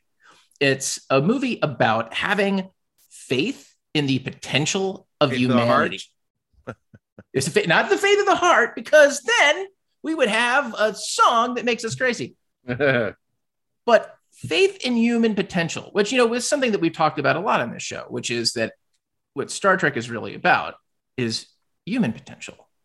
In spite of our flaws, in spite of the things that that make us uh, perhaps n- not be at our best, uh, our demons, our That much is certain. That much is certain. There is there's something about us that makes us reach higher, and that's what I appreciate about this film. On top of the fact that it was cool, man. It was like a cool depiction of the Borg. There's a great like fight on the saucer section. Um, you know, there's like, you know, some great conflict between Captain Picard and Worf. There's some funny dialogue. Um, you know, Jonathan Frakes, like, look, it, it's it, he he it's he's not, you know, Robert Wise, you know, or Nicholas Meyer, but he turns in like a very solid effort um, with this movie, making it feel like a film, doing something that David Carson, who I think we all sort of expected would would succeed uh, more than he had on Star Trek Generations. Um, that he kind of brought something to it, and I think it helped him that he had such a great relationship with the cast that he got those performances out of them. But anyway, that's Star Trek First Contact. Uh, that's my book report uh, on uh, on entry number eighty in our list. I, I think this movie uh it, it, it sent Star Trek down a path that it has never recovered from, where it it tries to recover former glory, uh, where it it uses things that only studios understood, like let's get those villains, the Borg or whatever. The plotting of this movie, and I, I it's both plotting and the plotting of this movie are nonsensical in the extreme. And when I saw this film, it has beautiful things in it. I love the design of the Enterprise E. I loved all the characters, but the plot, the nonsensical, weird time travel plot that culminates with first contact with the Vulcans, which has really nothing to do at all with the rest of this movie. And I, when I watched this film, I felt like it was jerking me around from plot point to plot point to plot point. It felt like it was the most constructed weird souffle of a movie that I'd ever seen. And this added nothing to the lore of the Borg. In fact, I think it did the most egregiously stupid thing it ever did, which was give us a Borg queen. Yeah. The entire point of the Borg was that the Borg were uh, the creation of somebody trying to make artificial enhanced beings and it went horribly awry. And the idea that they gave us a central villain, a woman, a femme fatale who ran the Borg, destroyed any mystique that they ever had. Don't mince words, Rob. How do you really feel? But I mean, I understand everyone loves this movie. Why? It's a lot of fun. The characters are fun. Everything you that happens is fun. But to me, it was the destruction of intelligent Star Trek. Uh, you've got Picard acting like, and again, when you start giving actors too much power in these franchises, and I love actors, I do, but if you ask them their opinion, they will only ever give you an answer that is about them. Yeah. Actors not thinking, let me let me think about my ensemble cast. No, they're thinking about their p- parts and what they want to do. Patrick Stewart wanted to be portrayed as an action hero. He wanted to be John McClane, and that that isn't what Patrick Stewart. That's not what Captain Picard is. That's not what this starship is about. And I, I have to say that that I have learned to embrace this film, but I do think that this movie marks a turning point in the Star Trek franchise it never recovered from. Well, it's possible they learned all the wrong lessons from it. Oh, they clearly did. Right. But, I but mean, I will and you say can this: see that in Insurrection and Nemesis. A- Alice Krige is the Borg Queen, she's great. It's just her character makes no sense. Yeah. That's Well- to say, it is the best Next Generation movie. I don't mean to be a contrarian, Yes, you. but I did write an article for Mark Altman. Why First Contact? It's called Worst Contact. Why First Contact is the worst Star Trek movie. Little did I know That what was would later 25 happen. years ago, Rob. Yeah. I if I o- if I only knew what the Yeah, future had in that, that the franchise would tell you, hold my beer. yeah. Look, I, I think First Contact, you know, a lot of fun. John did a, a great job directing it. He did. Um, there is um, some wonderful, marvelous set pieces. I love the deflector dish sequence. Finally, it was something cinematic uh, in the next generation movies. You know, set pieces we couldn't have seen on the TV show. Um, and um, And Jerry Goldsmith's score is Jerry wonderful. Goldsmith's score is It's beautiful absolutely Great. you know it's beautiful and it elevates uh, elevates the movie and um you know obviously it's a crowd pleaser it's a big crowd pleaser and uh, i think that rob makes some some good points about uh you know in much the way uh, you know you can make the same argument unfortunately that that khan sort of uh in many ways damaged the original series uh movies by um uh, giving people the wrong impression about what Star Trek was about. I mean, it's interesting. They're both Moby Dick stories, Star Trek Two and First Contact. Yeah. And of course, you know, First Contact sort of negates uh, again the, the the family, the the episode family, where Picard finally expunges the demons of the of the Borg rape, but now he's back to the same embittered guy, uh, intent to revenge against the Borg uh, that he had sort of expunged in family post Best of Both Worlds. But again, it's a crowd pleaser. It's fun. Um, it, it is the best of the next generation movies, and it's our pick for uh, the 80, 80th best sci-fi movie of all time, which brings us to number 79. 79, a good year, but that isn't the year that this movie happens in. This movie happens in 1985. It's uh, it's basically um, it's it's the AARP of science fiction movies. um, and I say this fully knowing that Wilford Brimley, one of the stars of the film, is younger than I am now. I was about to ask. Uh, so uh, it, it's a little it's a little strange to watch this film now. Um, it's of course uh, the Ron Howard directed Cocoon.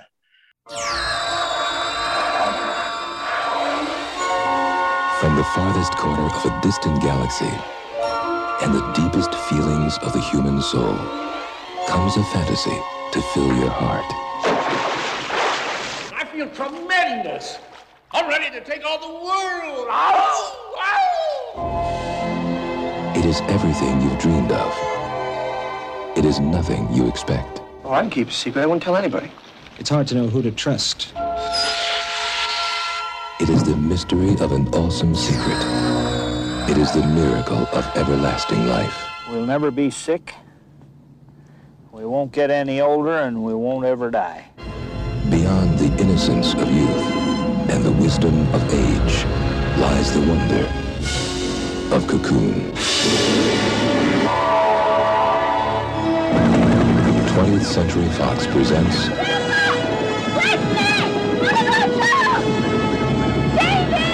the new film from the producers of Jaws and the director of Splash. Cocoon. uh, which is a really odd little movie. I really like it. I love it. It it it shouldn't exist. Um, the, the great the great uh, the great setup here is that all of these great uh, uh, film actors from the past have been hired to be in this movie in this in this uh, you know sci-fi movie for kids and what a great idea that was Uh, because you, know we have Don Ameche who was a huge star in the 40s uh, Wilford Brimley who was a little younger than the rest of them Hugh And he was in the thing. Give him give him props. well, yeah yeah yeah hear him, boy. Hume Cronyn uh, Jack Gilford Maureen And his wife, Hume's wife, Jessica Tandy. Gwen Verdon for crying out loud, um, and uh, and the younger kids, uh, uh, of course, uh, Brian Dennehy, uh, who is absolutely great in this. Great. And Raquel Um, Welch's daughter. Tawny, Tawny Welch, and of course the uh, you know the the king of uh, of uh, cinema, Steve Guttenberg. Steve Um, Guttenberg. Who, by the way, is he's the glue that holds this movie together. He's the He's Glutenberg. the Glutenberg, yes. He's the Glutenberg. I prefer gluten free. Thank you. Um, but uh, man, it, and, and of course uh, Linda Harrison as uh, as uh, Wilford Nova. daughter. Nova. Um, it's so much fun. Basically, Brian Dennehy is an alien well, who is yeah. with his with his uh, uh, with his uh, supermodel uh, crew uh, are going to rescue uh, a uh, a group of aliens who were left here years ago in a suspended animation in these cocoons at the bottom of the sea. And for some reason, they uh, they decide to take these cocoons and store them in an old folks' home swimming pool. Well, they're moving them. They they need they, need- They're they need moving them, interim and- storage locker. Right, storage compartments. Um, and through uh, the accidental discovery of these things and the pool and its life giving properties, all these old folks at the old folks' home are starting to feel like they're 20 years old again. And, and everything that that. Uh, No more Viagra for those dudes. no more. And, and remember, this was before Viagra, so uh, it was space Viagra. Um, it's it's so much I've fun. never needed it. It, it's so much fun watching these actors really have a great time, and uh, they they are they are marvelous. And and Brian Dennehy dealing with them is kind of scary, but kind of he's also kind of wise, and you don't really know where he stands in this whole thing.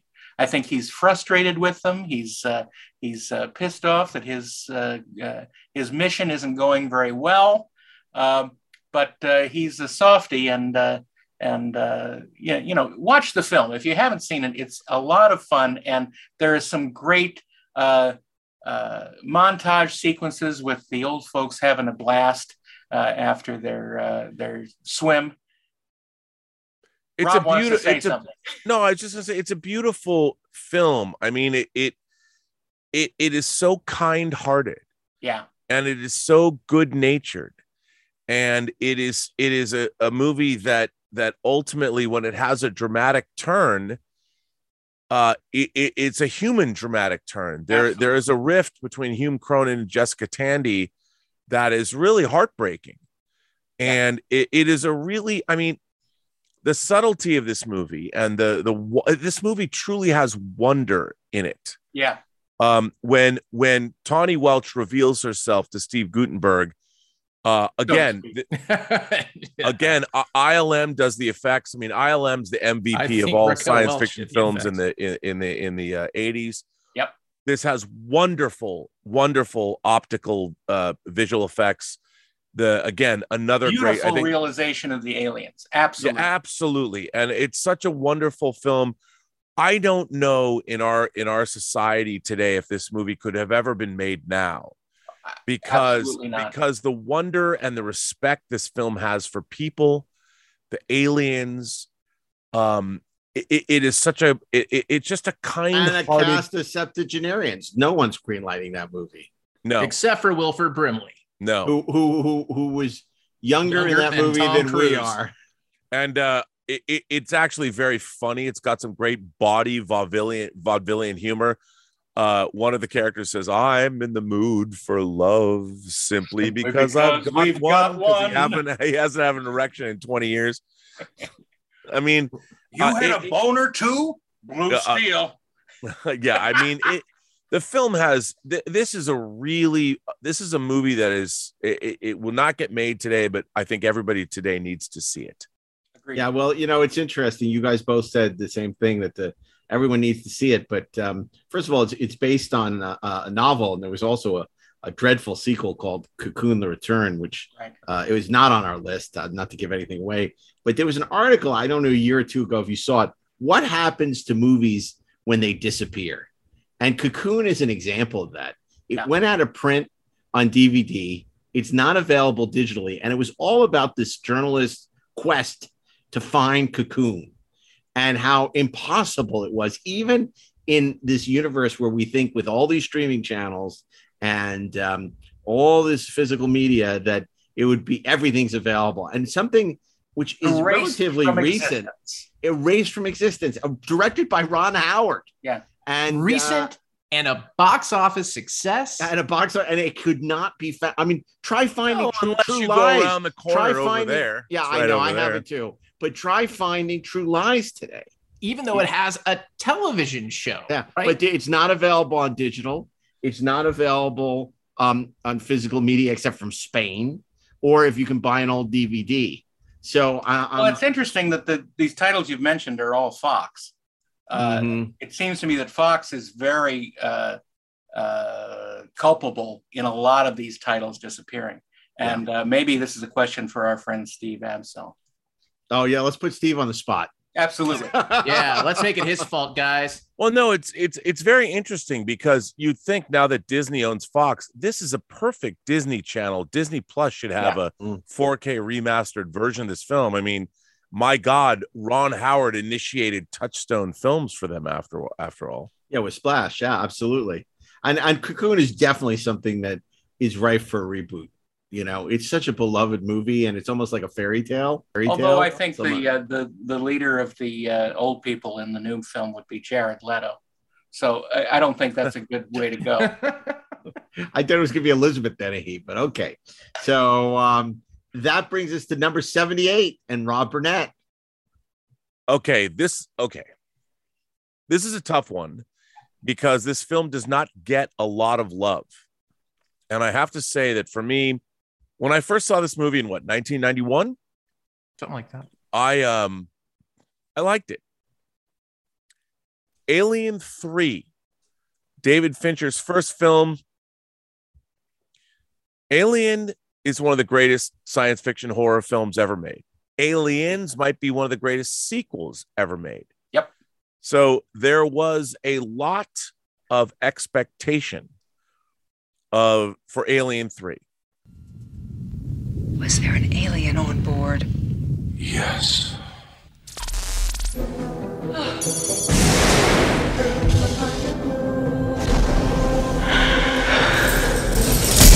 There's definitely something in here with us. We have no weapons of any kind.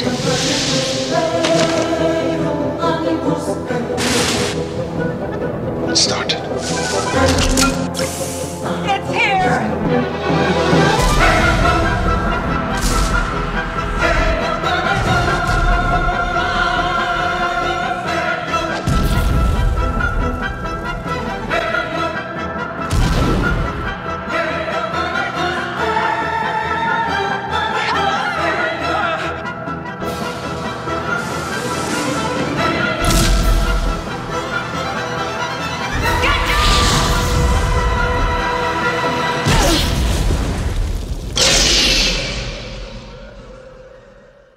And it didn't live up to anyone's expectation. because I I don't don't think- aliens squared. yeah, uh, Aliens aliens double as good. It's cubed. Cubed. cubed. Yeah, cubed. I mean, it was it was it, it- it was promised that aliens were going to be on Earth or something when they first. I mean, it was, and of course, uh, it had a very tortured development process. Vincent Ward famously was going to set it on a planet of wood Yeah. With planet. alien monks, and there was going to be alien attacks on a wheat field. There's all kinds of crazy stuff. This film was stuck in development hell, and they actually put it into production before it was finished with a first time visionary music video director who'd worked on Return of the Jedi when he was 18 at ILM. And the movie opens killing some of your favorite characters from the previous film. Yeah. You're going to kill Michael Biehn. You're going to kill Newt. All the people that you worked so hard to, to, to, keep alive, that they're Yeah. dead. They died, and somehow alien uh the the the the I, there were aliens crawling all over the the ship where apparently where did they come from we don't know they're implanting chest bursters uh, it was just craziness and it's set on the dreariest planet ever Furine, Firine, whatever it was called. Uh, it's a it's a planet of convicts that have become space monks Yeah. and our characters crash land on this planet, bringing aliens with them, which really didn't make any sense at all, but you have to go with it because that's what the plot tells you to do. Now, great actors. Charles Dance, great in it. Sigourney Weaver comes back, of course, and she's, let's face it, implanted with an alien queen. How did that happen? We don't know We don't know. really doesn't matter. However, if you watch the version on home video that was released as part of the Alien anthology, which is more along the lines of what David Fincher wanted, he had no involvement in this recreation. It was pieced together by Charlie de Lauzirika and that team. The film has a very Hieronymus Bosch, we're in hell quality to it. And it brings in questions of God and punishment and hell, and maybe we deserve this, and the alien as some kind of a vengeful demon that is going to teach you a lesson. I mean, the religious imagery gets pretty strong at the end when Sigourney Weaver, depending on which version you watch, she either has uh, an alien queen bursting forth from her as she is in a crucifix falling into hell, literally a pit of lava. But this movie is a very unpleasant existential journey into hell. Like the black hole. Like, yes, you know what, Mark? It's true. this does have similar qualities to it. Now, I think it's sloppy. I think some of the visual effects are unconvincing, but especially if you watch the extended version, this is a film that has a singular vision to it. it David Fincher, who has disowned this film, he later went on. It took him another six or five years or whatever to get seven made. Seven was really his first feature. He went on and made everything from The Game to Fight Club but everything David Fincher was doing later was in this movie. And I I really like this film because it's about horror, true existential horror and dread. These men have already lost their souls. They are evil, horrible men.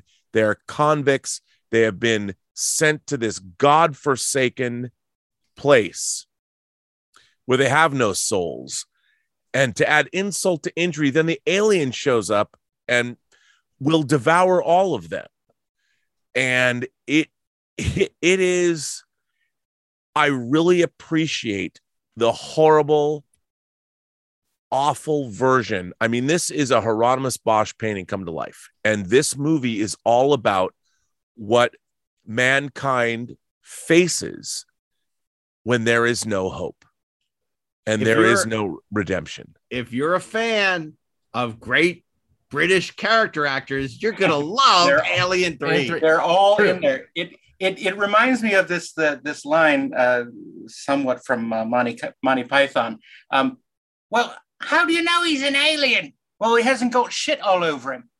Uh, all the other characters are covered in muck, basically, during the whole movie, and sweat, and they look disgusting. And the alien is this beautiful, slickery uh, being. Um, it's it, it's it's fascinating to look at. It's not enjoyable, but it's interesting. Yeah, I mean, I, I and again, it's very interesting that you you have a, a studio like 20th Century Fox. We've now moved into the 90s. Alien has become one of the most beloved science fiction horror thrillers of all time. Aliens, 1986. James Cameron has created one of the greatest sequels of all time. You know, there's Godfather 2, there's The Empire Strikes Back, there's The Road Warrior, and there's Aliens. Everyone loves it.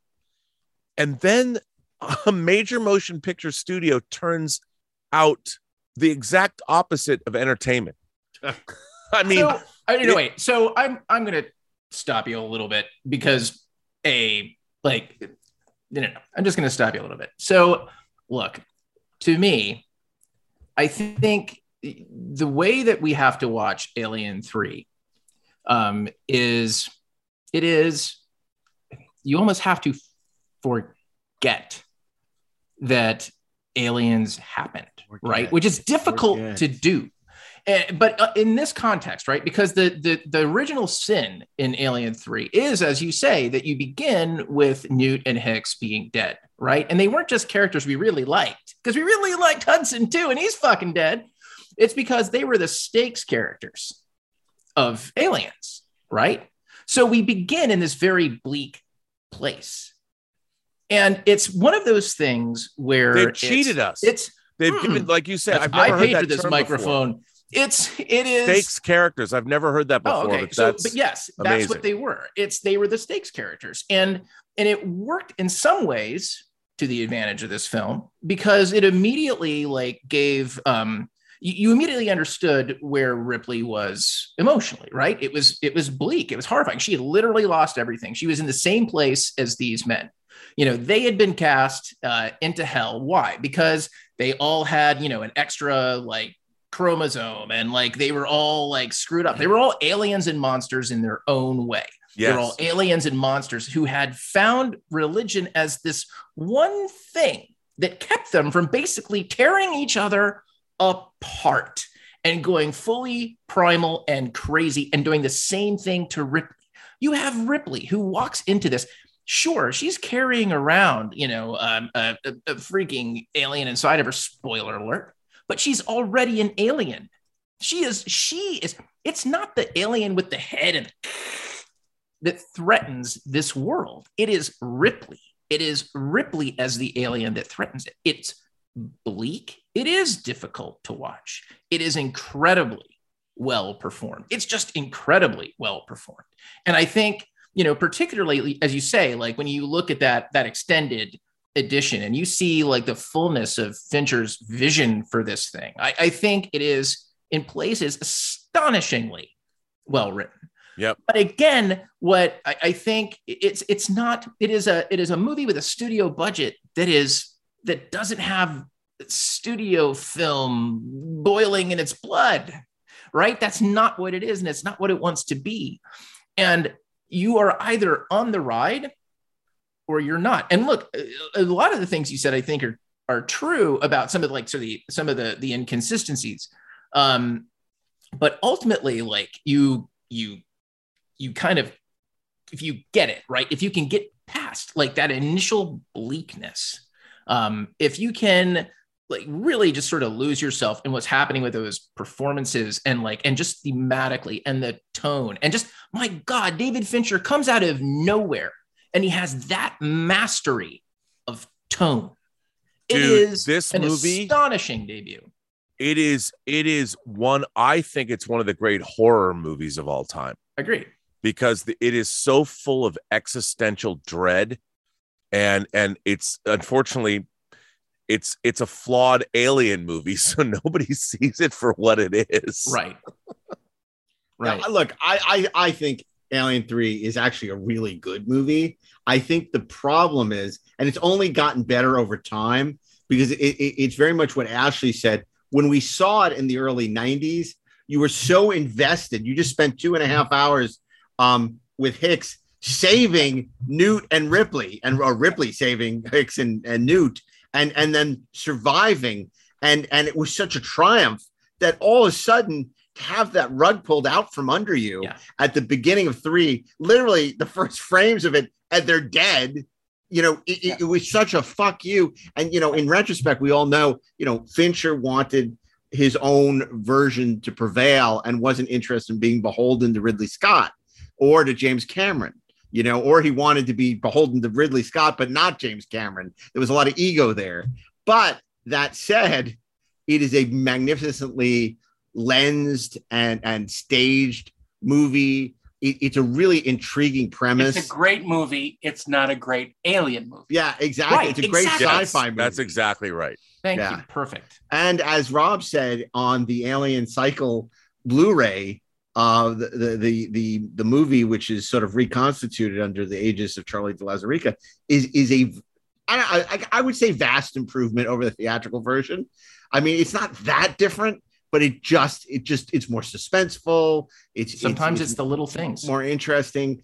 It, it, it really is. Um, it, it really is terrific. Um, it's certainly the third best of the Alien films, but you compare it to something like Alien Four, which also took the chance on a, a director that was you know out there with Caro, um, who had done City of Lost Children and Delicatessen, and wanted to do something completely different, and it doesn't work at all. Whereas Alien Three is is really a triumph compared to you know the mess that's Alien Four.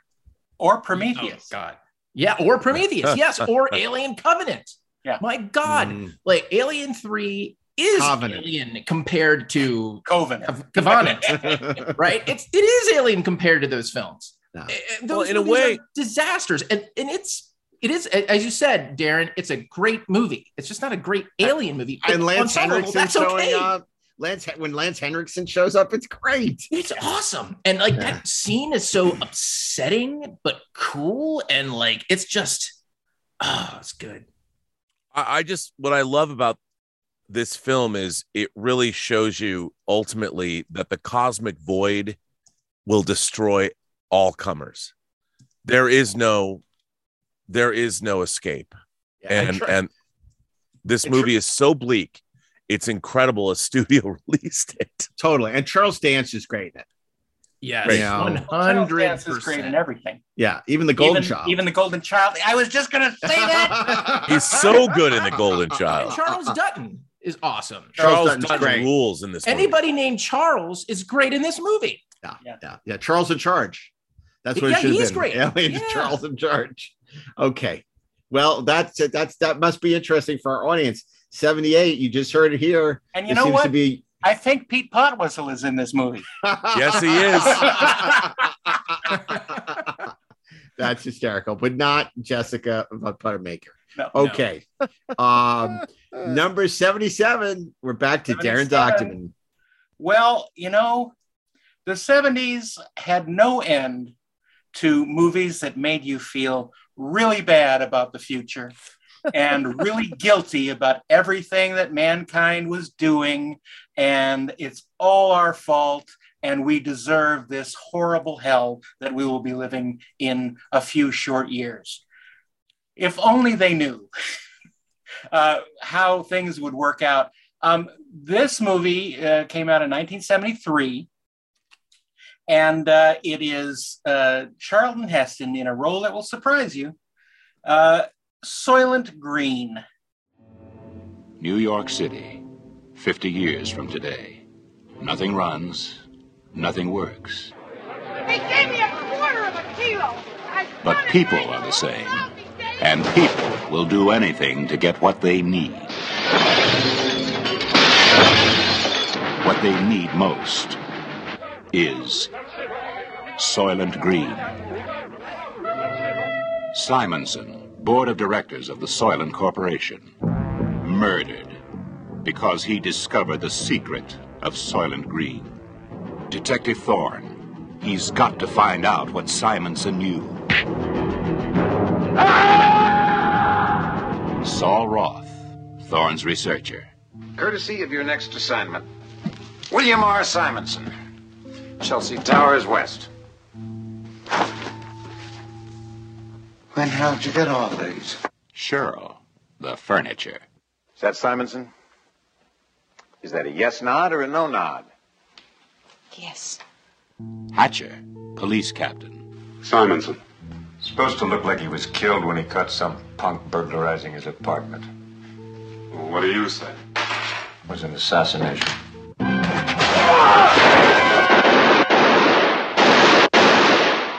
Tab Fielding, bodyguard. Why would you leave that door open?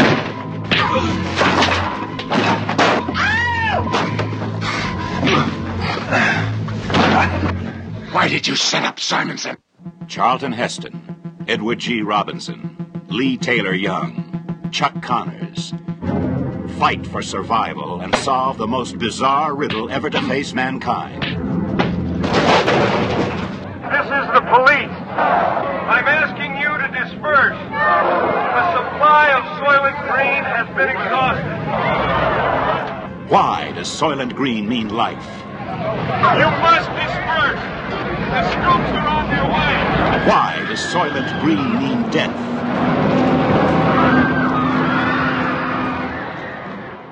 Now, this takes place in a, uh, a nightmarish future where uh, the power of big corporations is uh, unquestioned and uh, population is exploding. Uh, there's no more room on Earth, apparently. I just want to Uh, point out, Darren, this movie takes place in 2022. Yeah. Yeah. Just saying. So we got a couple more months.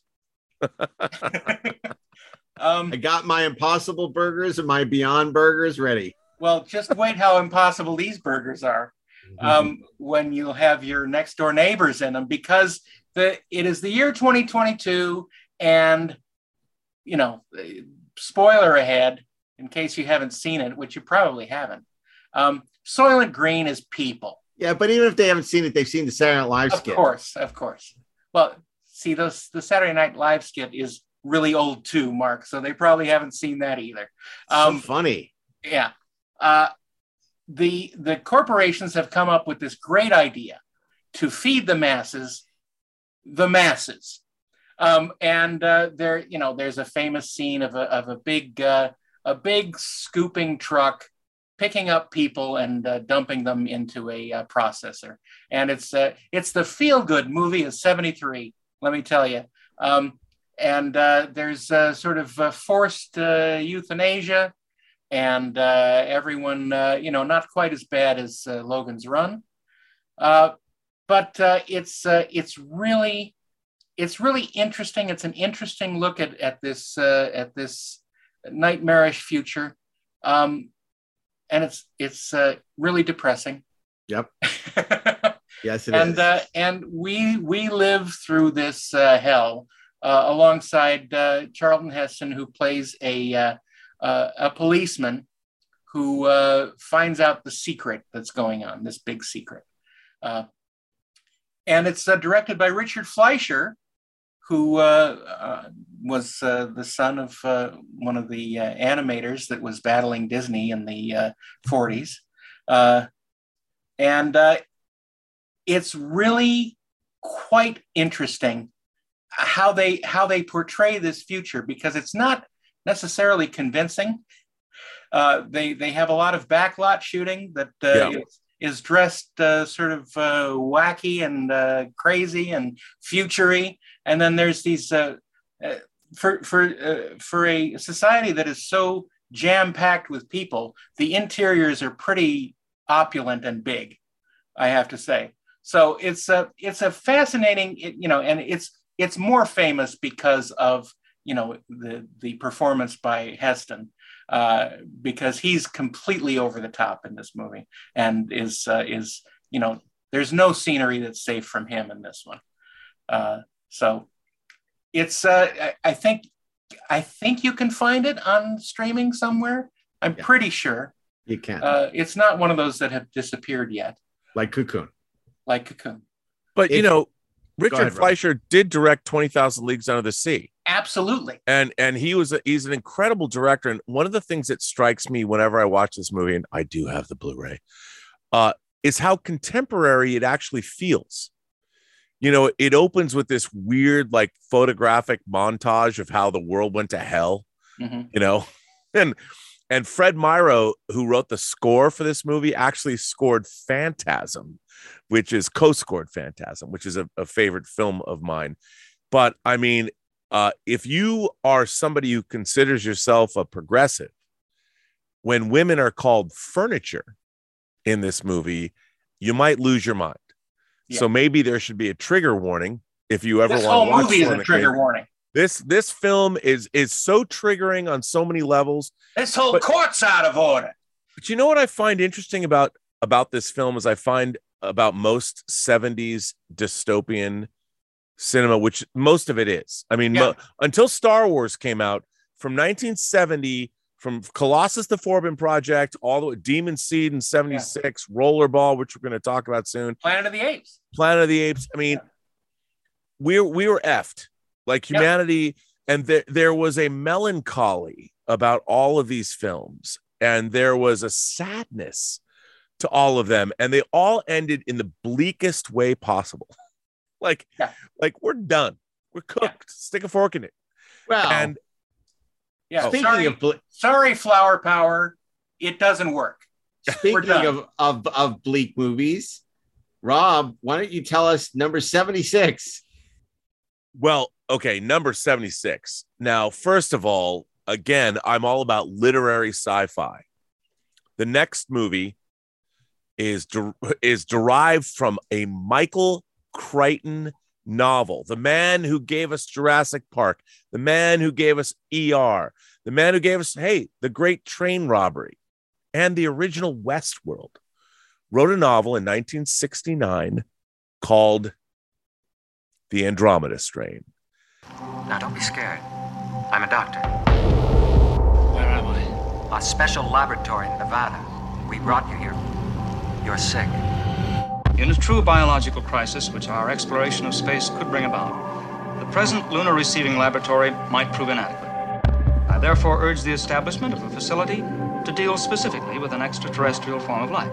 Seems to me, General, Dr. Stone put one over on you. In fact, he made us all think his wildfire lab could handle any contamination from outer space. Isolate and identify. Good God. It's no accident. I suspect they were looking for the ultimate biological weapon. You could change everything.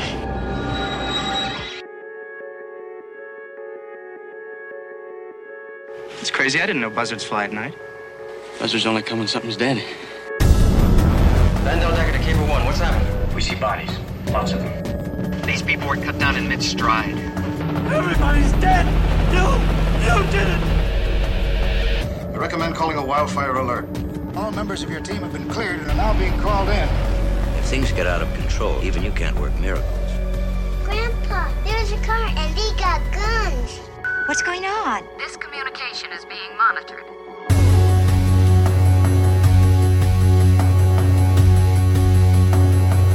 Never believed this could really happen. You knew, Stone. You knew it!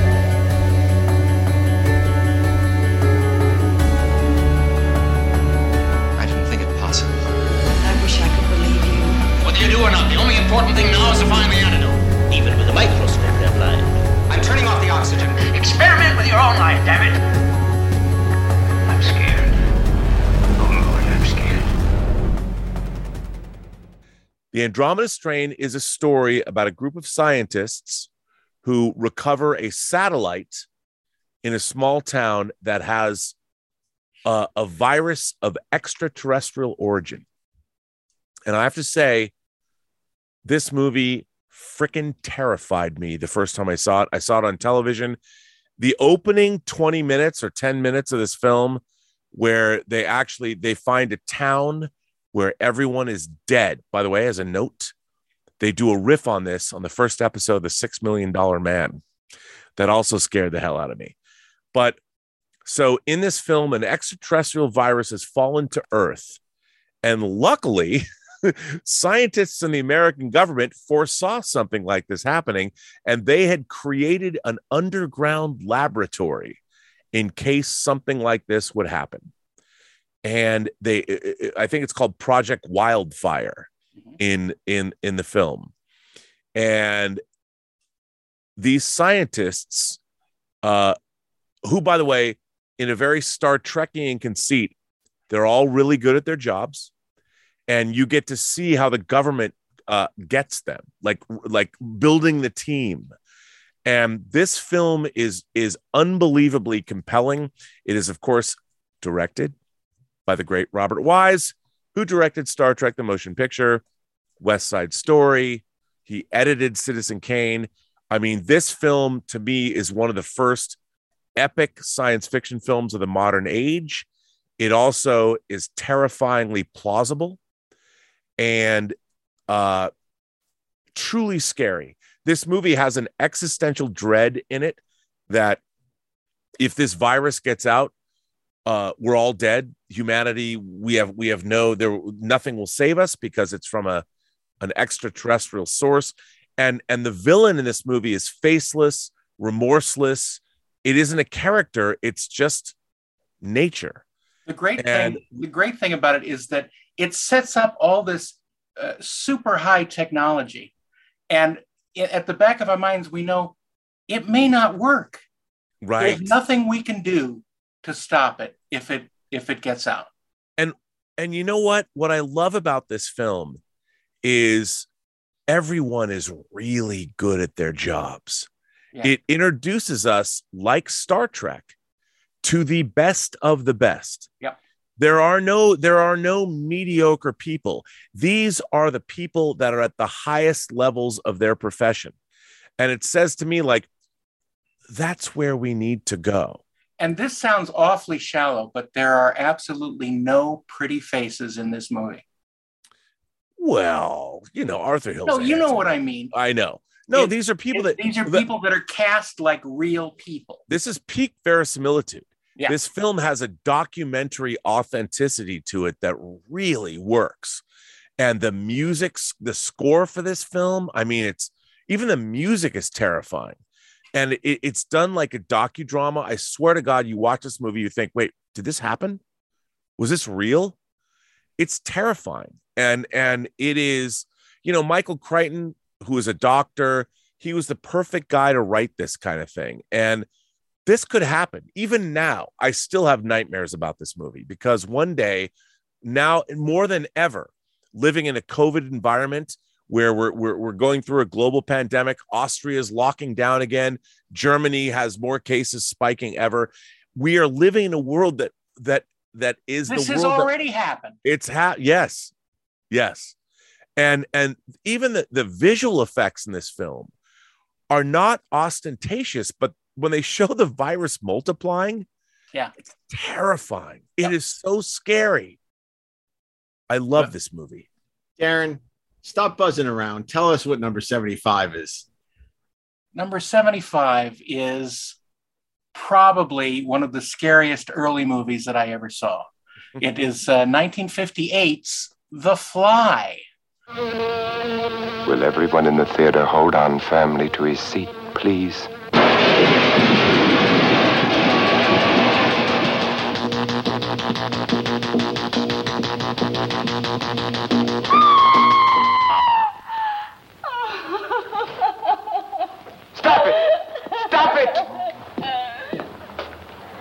I'm Vincent Price. What unearthly horror did that girl gaze upon? What manner of incredible thing walked beneath that hood? It would be unfair at this time to show you any more of what went on in that laboratory where a man actually dared to play God. So fantastic words can't begin to describe it. You must see it with your own eyes to believe it. When the fly comes your way.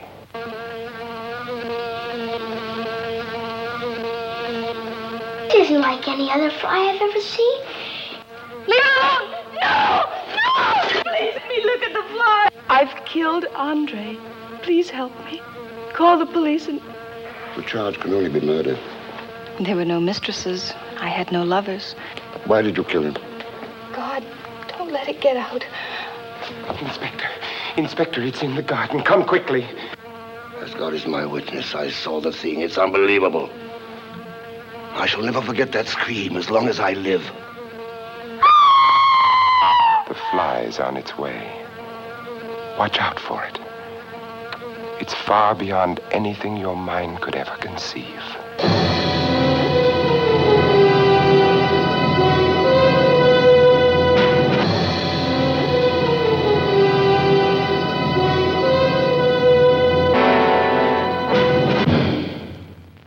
Um, and uh, most of you probably have seen the remake that was later on, but this is 1958, and it it treats the subject uh, a little bit differently. Um, it's not a, uh psychological thriller about uh, losing humanity. It's about a guy who gets a fly's head and hand uh, switched on to him. And how do you deal with that? Do you deal with that? Um, how do you maintain a, a healthy marriage when that happens? When you've got Um, a fly hand. um, it's uh, it's really it's really weird. Um, uh, uh, David Hedison plays the uh, the uh, lighter. scientist. Uh, Andre Delambre, which is an odd name, um, uh, but uh, and uh, Vincent Price plays his brother, who uh, comes in later on.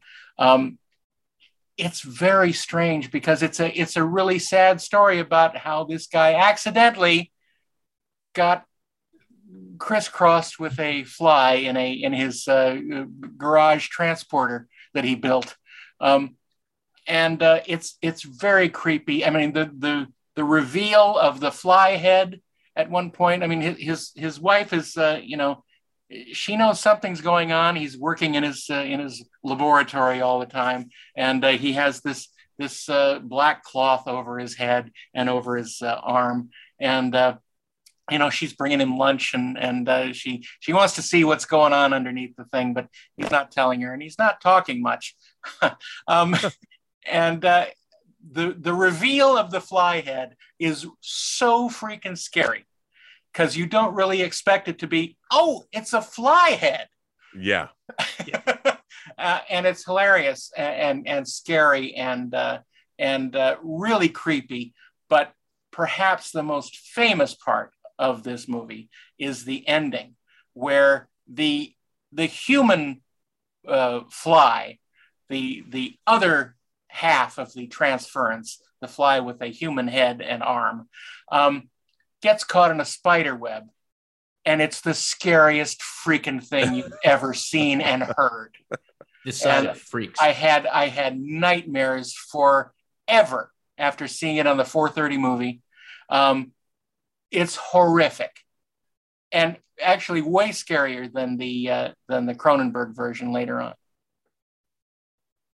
Yeah. No, it's it's a, it's a great it's a great film. It's a memorable film. That ending is like straight out of a great Twilight Zone episode. Yep. And uh, now I have just one word for Robert Burnett as we turn our attention to number 74. That word, multipass. well, this is a very interesting film. Uh, it was a financial success and it won categories in the British Academy Film Awards, the César Awards, the Cannes Film Festival, and the Lumiere Awards. But it also received Golden Raspberry Awards and Stinker's Bad Movie Awards. Uh, I love this film. It came out on May 7th, 1997. It is Luc Besson's French Phantasmagoria, The Fifth Element.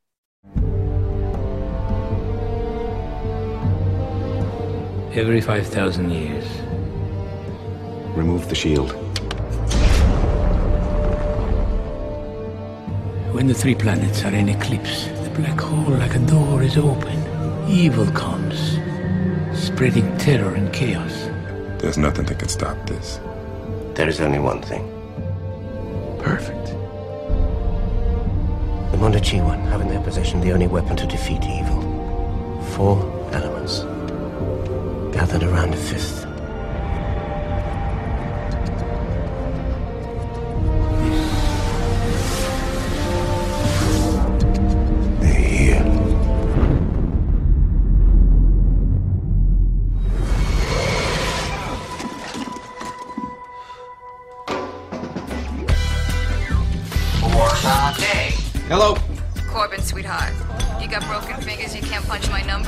Hi, Mom. Welcome home. Have a nice day. Major Dallas, you're selected for a mission of the utmost importance. What mission? Save the world. Is, uh, is that thing solid? Unbreakable. Good. Word of the stone. I don't know. And even if I did know, I wouldn't tell somebody like you.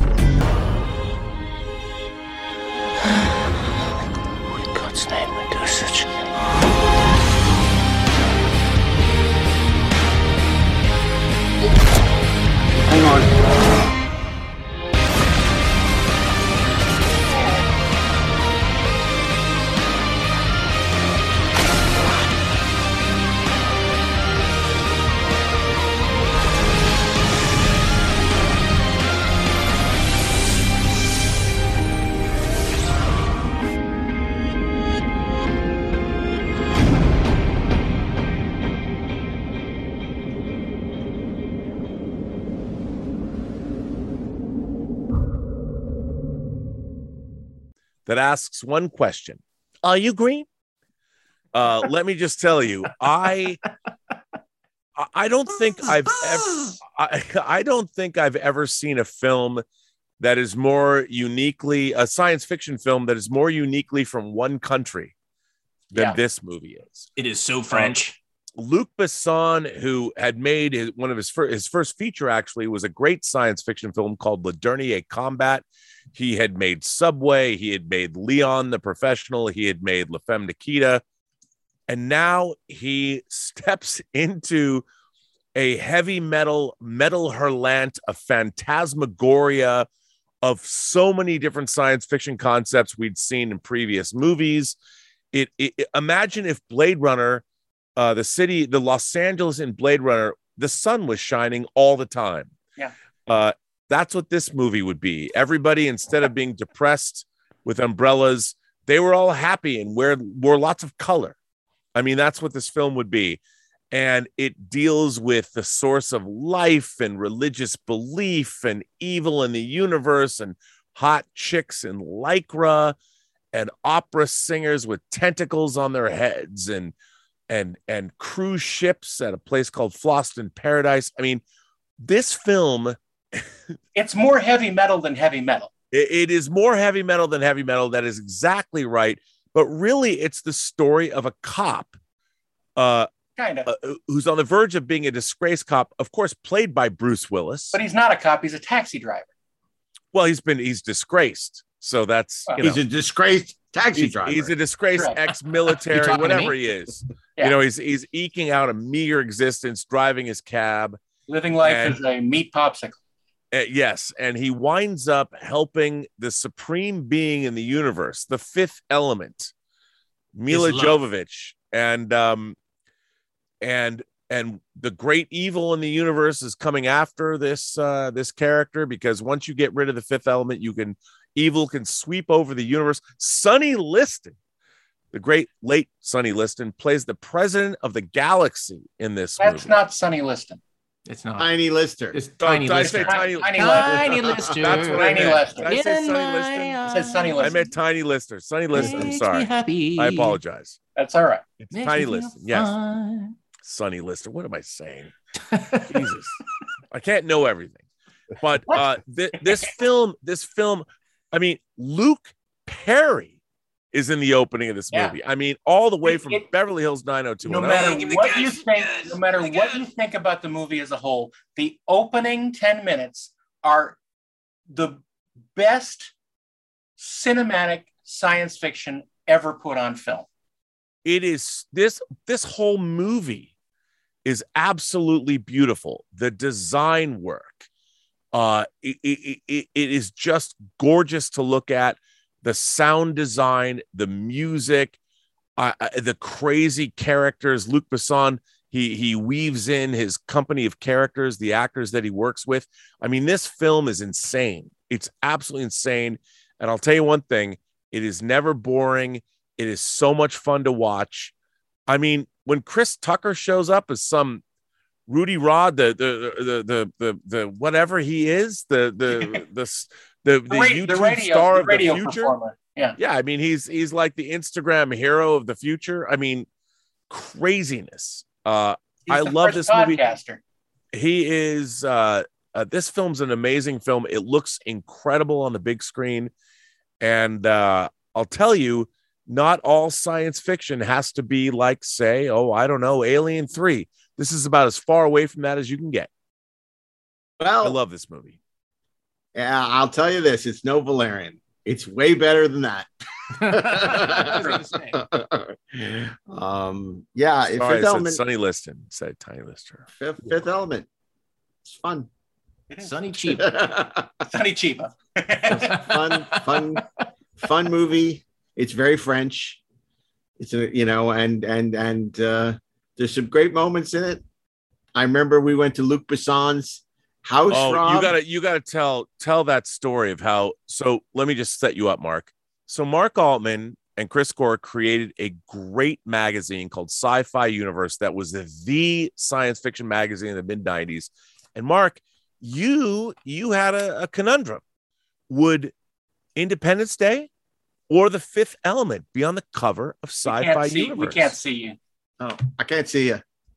No. it's Ah, not- whatever. Can't. Whatever. So I was so Mark holding up Sci-Fi Universe, whatever. and and you were being heavily heavily courted. Luke Luc Besson really wanted the cover, did he not? He really wanted the cover. That's right. So, but we weren't going to put on the cover knowing nothing about it. So uh, he auditioned for us. We went to his house in, Malibu, and he he on his Avid, he played us a bunch of scenes from The Fifth Element to convince us that it was worth putting on the cover. And do you remember the the behind the scenes footage he showed us? What it was cut to? What song it was cut to? Oh, wasn't it Prince's "Sexy Motherfucker"? It would no, it was Prince's "Pussy Control." oh, that's right. that's right. And he did tell us one of the funniest things I've ever heard anyone say. He said to us that he wanted to get a house in Malibu because he thought like there were going to be all the beautiful girls at the beach. But then he got this house that was in an exclusive part of Malibu, and there was no girls on the beach because they couldn't get there Yeah. because it was an exclusive part. Even you great wonder why he's in trouble now. with- oh God, yeah, but that was a fun. And in fact, I think we even went to the the mix at Todd-AO, if I remember. Yeah, I think so. um, for for Fifth Element. But he, yeah, he was he was really anxious to have us uh, cover the movie, and and it, and it's it, look, it's a very fun. It shared the cover. It- it's it- yes, and it's a it- it's a very unique vision, and uh, I'm not as enamored with the Chris Tucker stuff as you are, but um, the world that he creates, um, uh, that that his own sort of imp- you know vision of a Blade Runner like world uh, was was uh, was a lot of fun. and Gary Oldman gave it his all. Uh, you know, as the crazy arms dealer that's in cahoots with the great Universal Evil. There are great alien characters in this. There's space clerics. I mean, there's this this movie leaves no stone unturned. And uh, Milla Jovovich is uh, luminous. I'd like to have her multi-pass. Hey, moving right along or you're going to end up just where luc besson is right now okay um number 73 brings us back to darren dochterman and darren was telling you the 70s were the death of flower power and woodstock but joan baez might have something to say about that Well, this is sort of the last gasp of uh, Flower Power and Woodstock. Uh, in 1972's Silent Running. Space convoy on a strange voyage, carrying a rare cargo. The forests, the plants, the growing things doomed to extinction on Earth. We have just received orders to abandon and nuclear destruct all the forests and return our ships to commercial service. We're going home! You can't blow up this forest. Silent running. Cataclysm in outer space. Every moment bringing its own danger as man explores the mysteries of an unknown and limitless universe. Valley Forge, Valley Forge, what the hell's wrong? You're moving out. You're accelerating. I've got a premature detonation on dome number two, and I've got an explosion in the main cargo deck. Now, please advise me immediately. Give me Barker. I can't find Barker. I can't find Wolf or Keenan either. I'm afraid, Neil, that they might have been in dome number two. Dome number one. Meet the almost human drones, amazing companions on a journey beyond the stars. The man has a full house and he knew it. Now, how about that?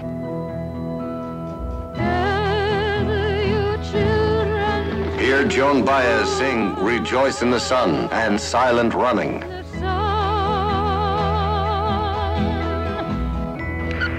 Listen, Lowell, if you continue as is, we figure you'll hit the northeastern quadrant of Saturn's outer ring tomorrow morning.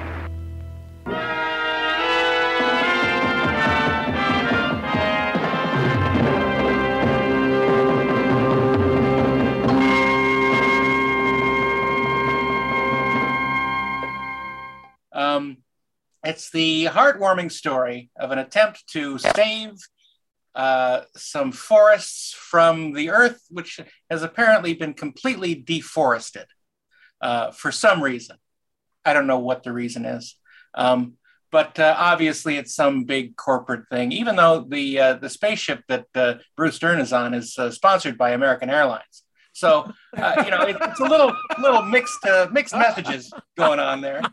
Um, but in the in the uh, late '60s and early '70s, uh, studios didn't really know what they were doing. They were trying to they were trying to uh, get the energy of younger filmmakers to come in and uh, uh, uh, give lend their voice and see if their movies would do as well as Easy Rider. Um, and so Universal specifically did a great experiment of hiring, I think, five young directors for really cheap, including uh, uh, George Lucas and uh, I think uh, you know it's all the all the uh, all the names that you remember from the uh, from Easy Riders, Raging Bulls, um, but also Doug Trumbull, who was fresh off of working on Stanley Kubrick's 2001 uh, as being a jack of all trades. And uh, uh, Doug wanted to be a director, so he uh, was chosen among uh, many uh, to do his project, which was Silent Running, which was the story of Bruce Dern, who was a, uh, a hapless spaceman living on a uh, uh, basically a, uh, an orbital uh, terrarium that had domes of you know all the uh, species of uh, plants and trees and uh, all- the representative flora from the earth that was being preserved in, in order to replant someday. Um, and things go bad because uh, the budget runs out and uh, he's basically ordered to uh, jettison everything. Oh, I thought you meant the movie. Well, that too.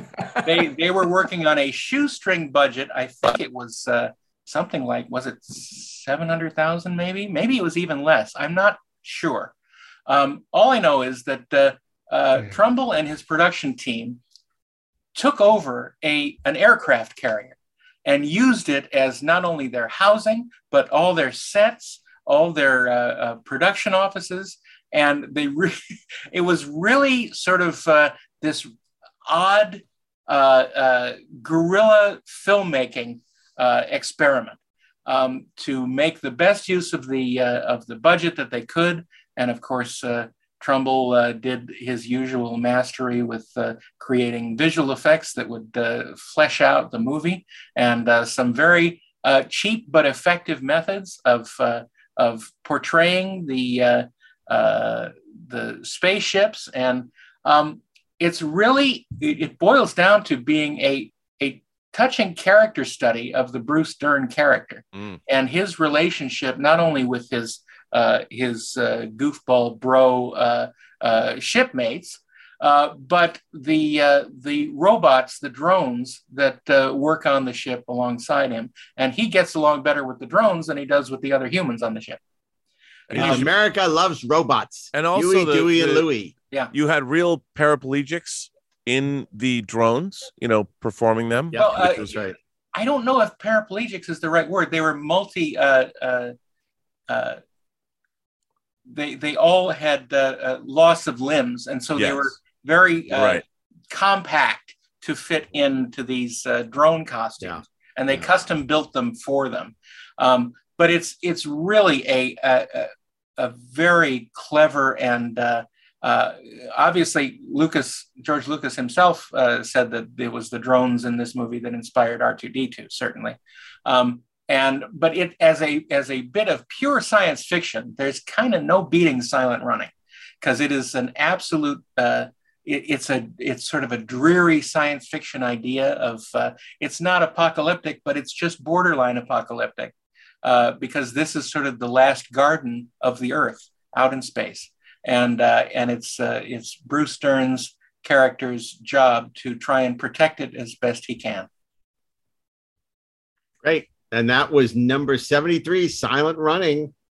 And that brings us to number 72, and we're back to Robert Meyer Burnett.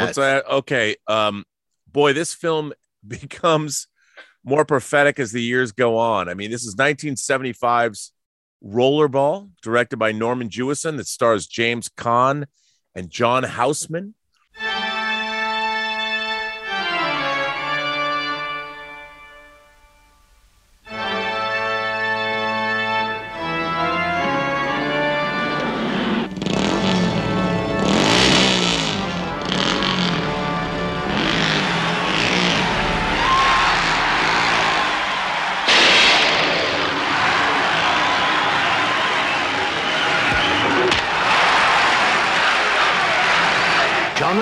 E. That's the name. History days come and go, but the champion plays on.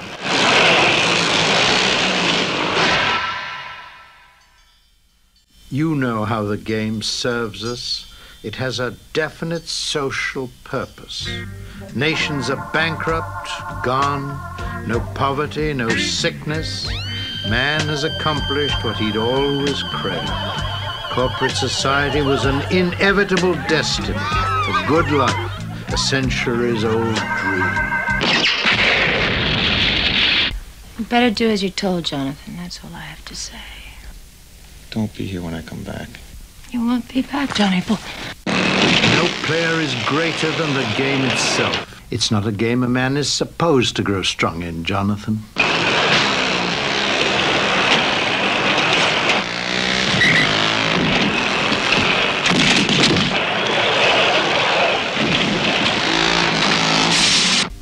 Still don't understand why I came here. You're the only person I ever wanted. Wanted you on my side. That's all. The books you've ordered are classified and have been transcribed and summarized. Well, who summarizes them? Zero, of course. He's the world's brain. Does it answer you? It speaks. I'd like, uh, I'd like uh, some information about corporate decisions, uh, how they're made and who makes them. They're afraid of you, Jonathan. All the way to the top they are. The game was created to demonstrate the futility of individual thinking. Let the game do its work. Game! This wasn't meant to be a game!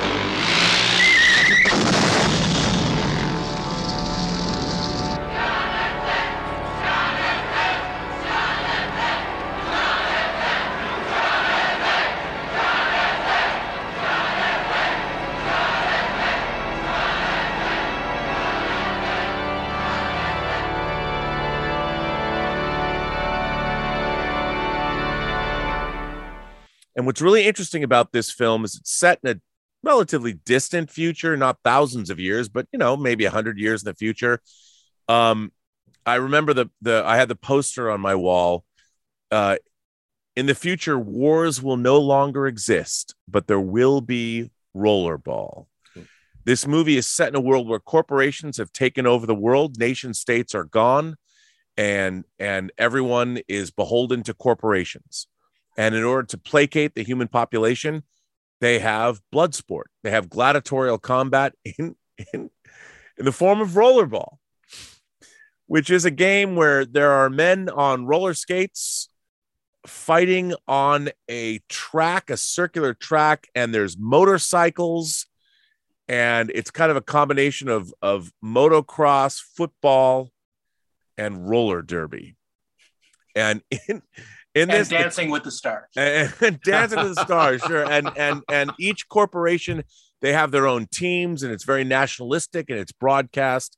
And the story focuses on James Caan character, James Caan's character, one Jonathan E, who is the greatest rollerball player.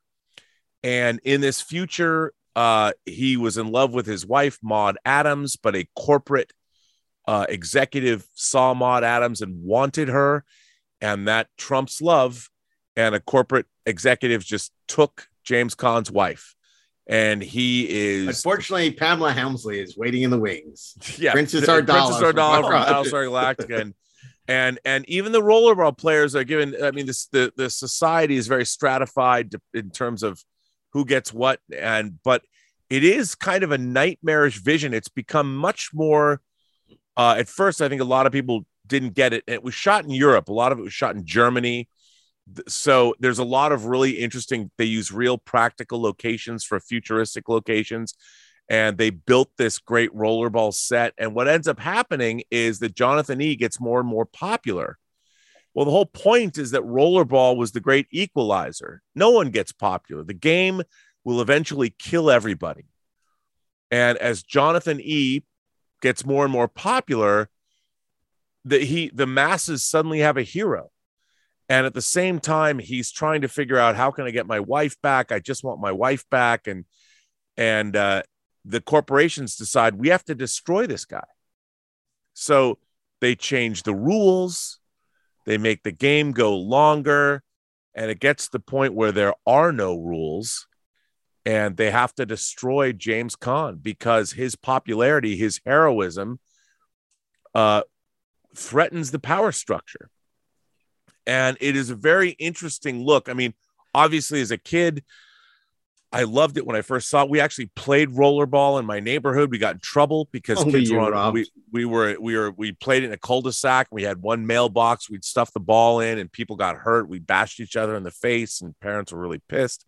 But it, it it's a very interesting look at corporate culture and what does it mean to be hu- a human, and where is love in this in this corporate future. And while on one hand, visually it's very dated the ideas of all of this, where you basically have the everyman, even though he's a hero in the games, he's very much a blue collar character. And John Houseman plays a captain of industry, a man who is beyond reproach. And you see that Jonathan Houseman has emboldened James Caan's character, and in doing so, has created the thing that he most fears, which is somebody that will give the masses hope that threatens the corporate structure. And if you look at rollerball, it it means more now than it did back then. We're living it. We're here. That said, I, I think that yes, I mean, all of that stuff is true, but but there's some nuance to this thing, right? Like number one, yeah, like uh, one of the, the the things that's interesting about his relationship with his ex-wife is that he goes through them. Um, wives are rewards for the players. They don't really connect. He doesn't really have a connection with her, but there is a woman who once long ago he had a connection with. That is the woman he wants to be reunited with, right? And it, it- when that eventually does happen, she gives zero shits That's about right. him, right? This this movie isn't just about like because because look, you could if you want to look at it as Well, she knows how to right? play the game. He totally knows how to play the game. He he They- they he's play romantic. He's romantic. But the the theme of the movie isn't. I don't think it's about corporations. I think it is about connections. Right? It is. It is about you know we socially like what we want out of our heroes and out of our entertainment. Like it's not the computer, right? It's not zero that's tearing down Jonathan E. It's really metaphorically, it's us, right? We want to see him torn down, right? We're the ones who create the blood sport, right? We're the ones who kind of create like this sort of scheme where it's, you know, impossible to have a, a legitimate connection with somebody. And it's just fascinating to me, like that the that the violence, as the violence escalates, his need, right, for just that simple human connection The simple feeling. Simple But he- feeling. Zero. but he also has a connection with his- his motivation. He has also not just his wife, he has a connection with his friend Moon Pie. Right. I mean, he he's a man that he still believes like he's good at it, at what he does. He's surrounded by kids who aren't, who don't respect it. There's that amazing scene where it's like he's basically got everything worked out in his head, like the timing on everything, just watching the ball, watching like the motorcycles. They try to kill him and they fucking fail because he's timed it all out. But the kids who are new to the team don't get it. It's and they don't have respect for kind of what he's brought to it. There's just there is so much going on in this movie. By the way, it's also a literary adaptation. Um, it's based Yes. on a uh, on a short story called The Rollerball Murders, which is actually quite good, quite interesting. Um, but he's and, uh, also like the one human being. He's got a soul. Yeah, true. You know, I mean, it's yeah, it's it's it's a great movie, and it's it's, it's- really great. And, and you know what? It it it I was surprised. I've watched this is the one movie I've watched throughout my life over the last 40 45 years. This movie has never dated for me.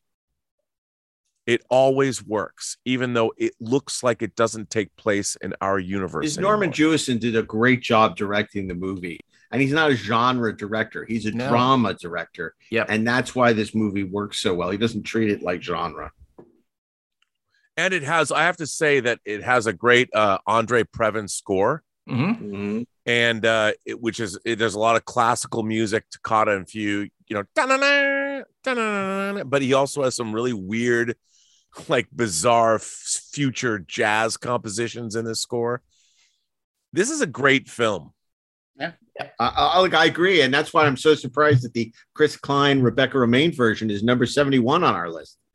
No. By the way, I've never seen It's a more tone deaf adaptation coming from John McTiernan. I can't believe it's a film that doesn't even understand anything about its predecessor. Right. It is. It is literally a film that Rollerball was on some level parodying. Yeah. Right. It is like it's it is the complete inversion of what it's supposed to be. It's like it is the it is the complete corruption. It's almost in some ways, ironically, almost a third act to the original Rollerball. Right. It's like this is what Zero would want Rollerball to be, which is fascinating. But But I also have to say that that again, like so many of these movies, this film is is is there's such melancholy Yeah. in this film. And if you watch movies like Silent Running and you watch movies like Rollerball, they're different films, but they have the same kind of melancholy. Yeah. Which is strange. Very, and again, this is another 70s movie that has that kind of dark, nihilistic quality that seems to typify so many of these movies we look at throughout the 70s. So that brings us to a movie that is nothing at all dark or nihilistic about it. Uh, and of course, I'm uh, talking about number 71. Lars von Trier's Nymphomaniac. Let's talk about it. Part one. Part Mel- one. Melancholia. Wait, Um, what for real? no. Some people, there are those who believe. Uh, some people say that uh, our entry at number seventy-one is uh, is one of the best Star Trek movies ever made. Now, I think people uh, in this group would actually disagree with Yeah, that it's a, it's a flippant It's not. response. It's fun to think about, but uh, Exactly. not- It's but it's it's it's it's a very glib way of talking about, it, but but but it's out there, right? Because ultimately, what this movie is about, this is number seventy one is an homage to the thing that gives this podcast life, right? It is about Star Trek. It is about Star Trek. It's about fandom. It is about the actors um, becoming confused with their characters. It is about the very complicated relationship between pop culture, um, the people who produce it, the people who participate in it, and the people who consume it. And ironically, it is also about what pop culture at its very best can mean in a very positive way to those consumers. I am referring to Galaxy Quest. In the far reaches of the galaxy, a civilization is under siege. We are all that is left. They've searched the universe for a leader. Stay tuned for scenes from next week's Galaxy Quest. Never give up. never surrender. He will save us. What they got Never give up and never surrender. Were struggling TV actors. You are our last hope. Where's my limo? Okie dokie. And they're about to put on a command performance 8 million light years away. We are actors, not astronauts. You are our protectors. That was a hell of a thing. Now, Laredo, take us out. You gotta move to the right. Would you sit your ass down? You want to drive this thing? acting like heroes The whole thing was just a misunderstanding. may not be enough. They look like little children. Hi, little guy. I'm done. DreamWorks Pictures presents Tim Allen, Sigourney Weaver, Alan Rickman, Galaxy Quest. You're just gonna have to kill it. Well, go for the mouth, the throat, his vulnerable spots. It's a rock. It doesn't have any vulnerable spots. The plot of Galaxy Quest is quite The movie or the TV show? the the well, you know, our abandoned television remake. Um, uh, referring to the movie, of course, of uh, of of Galaxy Quest. And, and the, look, the plot is dirt simple. Um, the uh, the the the cast of a very popular uh, science fiction television show called Galaxy Quest essentially gets kidnapped by aliens who received all the transmissions of all of their episodes uh, believed that the stories that they were consuming were true and decided that the uh, that this crew were actually their characters and were capable of saving us uh, from the aliens Nicely who, who threatened them. Thank you, thank you very much. Uh, they provide them with a ship. Uh, you know, they provide them with the uniforms. They provide them with everything except the personalities of the characters that they're supposed to be playing.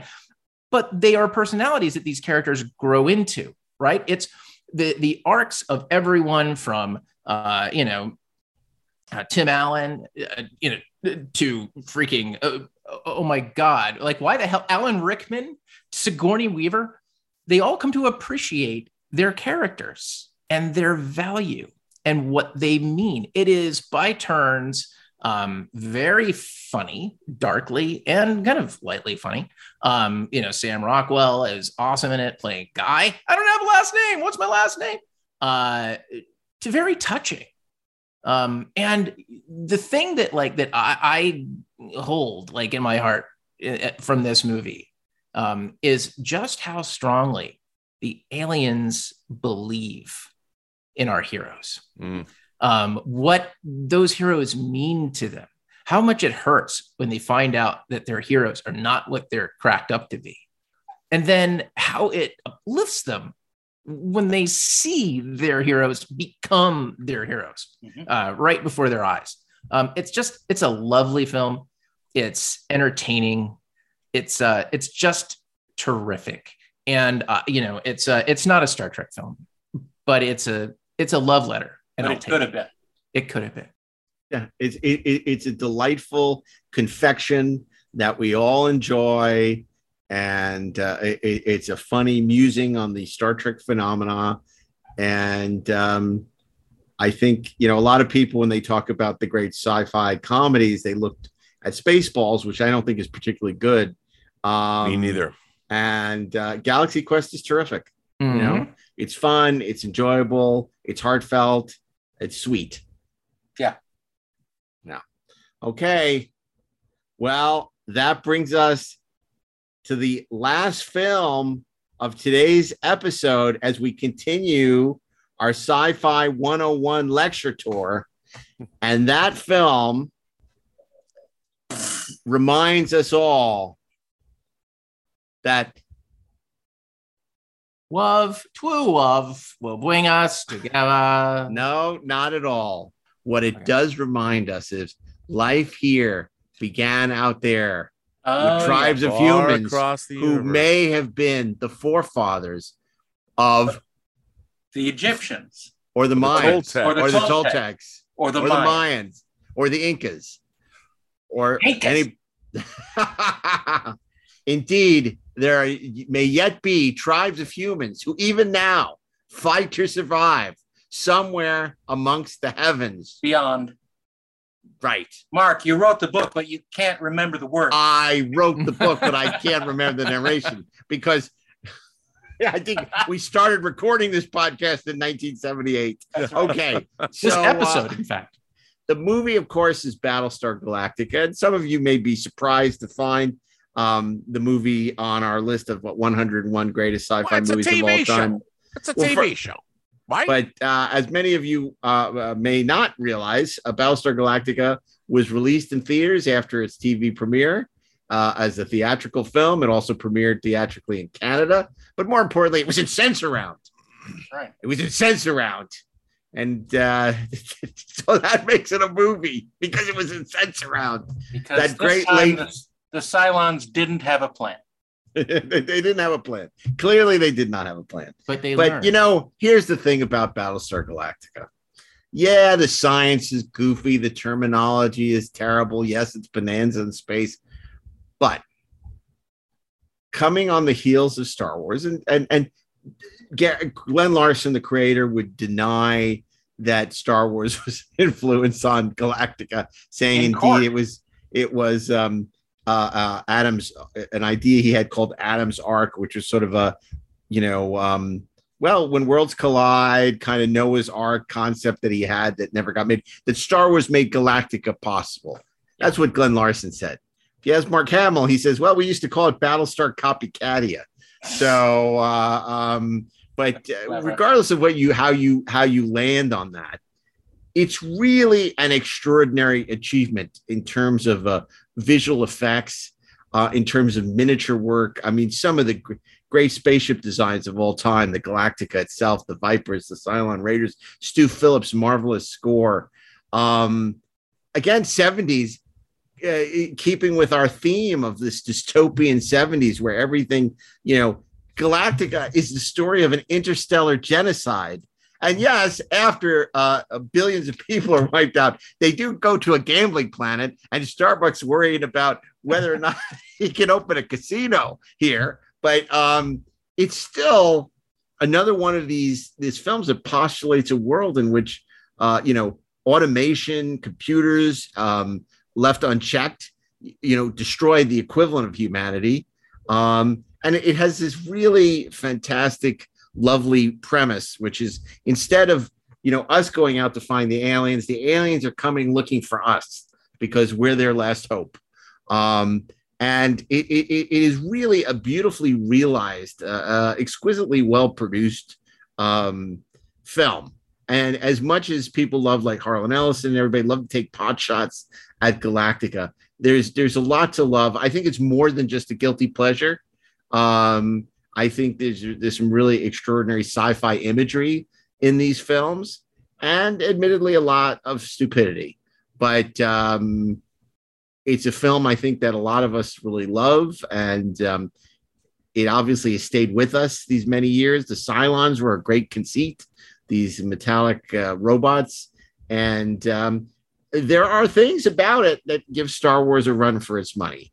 But you know, ultimately, what George Lucas did was he had a, an incredible vision and a storytelling ability that that far exceeded uh, Glen Larson, who's who's whose work largely consisted of copying successful movies.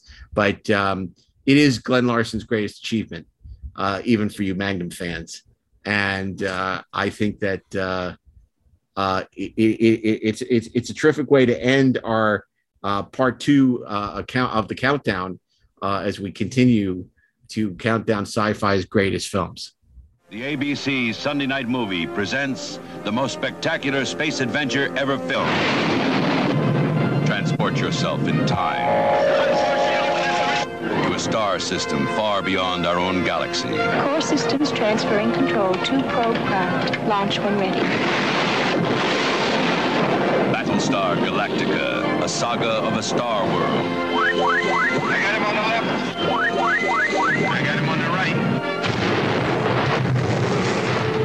precision flying. For a thousand years, a race of alien machines has been bent on destruction of the human race. They hate us with every fiber of their existence. And now their evil plans may become reality.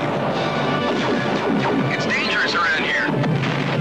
Why do those people want to hurt us? What did we do to them?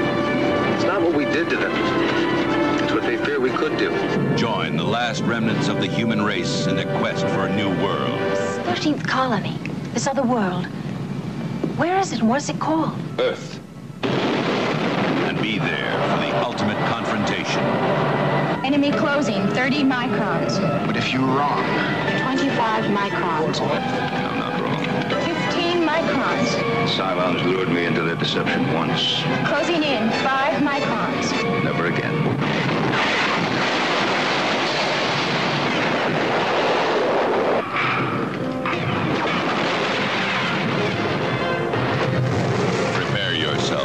Battlestar Galactica. Agreed. Agreed. Guilty. I still think those girls they could have gone out in the circuit and made us a lot of money.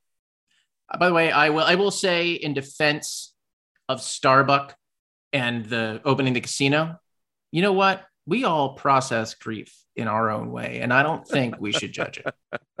And, and you know, look, let's face it, Dirk Benedict is so great, and, and as Starbuck and uh, Patrick Macnee was just a perfect voice for the Patrick leader, Macnee. and And, and, of course, the way they they they John accountably Colicos. and all that. yeah, And well, we- but we're not ancient we're not talking about that. We're not talking about that. We're talking about the movie. We're not All right, talking yeah. about that. Um, and you know, to the person who objected to the Bible in uh, thing, this was all based on Mormonism because uh, Glen Larson was a Mormon, and a lot of what he lifted uh, for Battlestar Galactica was taken from his Mormon faith. So, sorry about that. Anyway, um, it's a very interesting. Uh, it's an interesting film, and it's in Sensurround. Absolutely. Yeah, and you could go on the Universal Studio tour and Not fight the- anymore. well, back then you, You could. could. fight the Cylons, and of But you course can it makes watch the nude bomb and enjoy it. relive, relive the memories. That's So, not on the uh, list, is it? It the nude not. bomb. You'll have to come back And for our next part and find out whether it makes the cut. Will Agent 99 be number 69? Will it be number one? Would We don't know. number But the only way to find out is to join us for the next installment in this 470 part Inglorious Trexperts holiday special, where Ashley Miller, Robert Meyer Burnett, Darren Dochterman, and myself will return. Until then, we want to thank Bill Ritter, Peter Holmstrom, Zach Raggets, Mark Rivera, Natalie Holmstrom, and all of you for listening. Natalie Mascali, what I say? Natalie Holmstrom. They haven't gotten married. You slide dog, Peter. Congratulations, buddy. the cat's out of the bag now. and the bag's in the river. and of course, we want to hear what you think. Did we get it right? Did we miss out? Are you shocked? Are you amazed? Are you disgusted? You could share all your opinions with us on social and Inglorious Trek, on Twitter, Inglorious Trexperts, on Instagram, and Inglorious Trexperts on Facebook. And of course, you can follow Robert Daly on the Burnett Network. The Burnett Network. You can on, the Burnett Network on YouTube. and- and also on social media. On social media, find me everywhere. And you can find uh, Ashley Miller at Ashmaster Zero on Twitter and Darren Doc at Inglorious Trek on Twitter as well. So until next time, here on the Big Shoe, thanks for joining us and keep on trekking ingloriously, of course.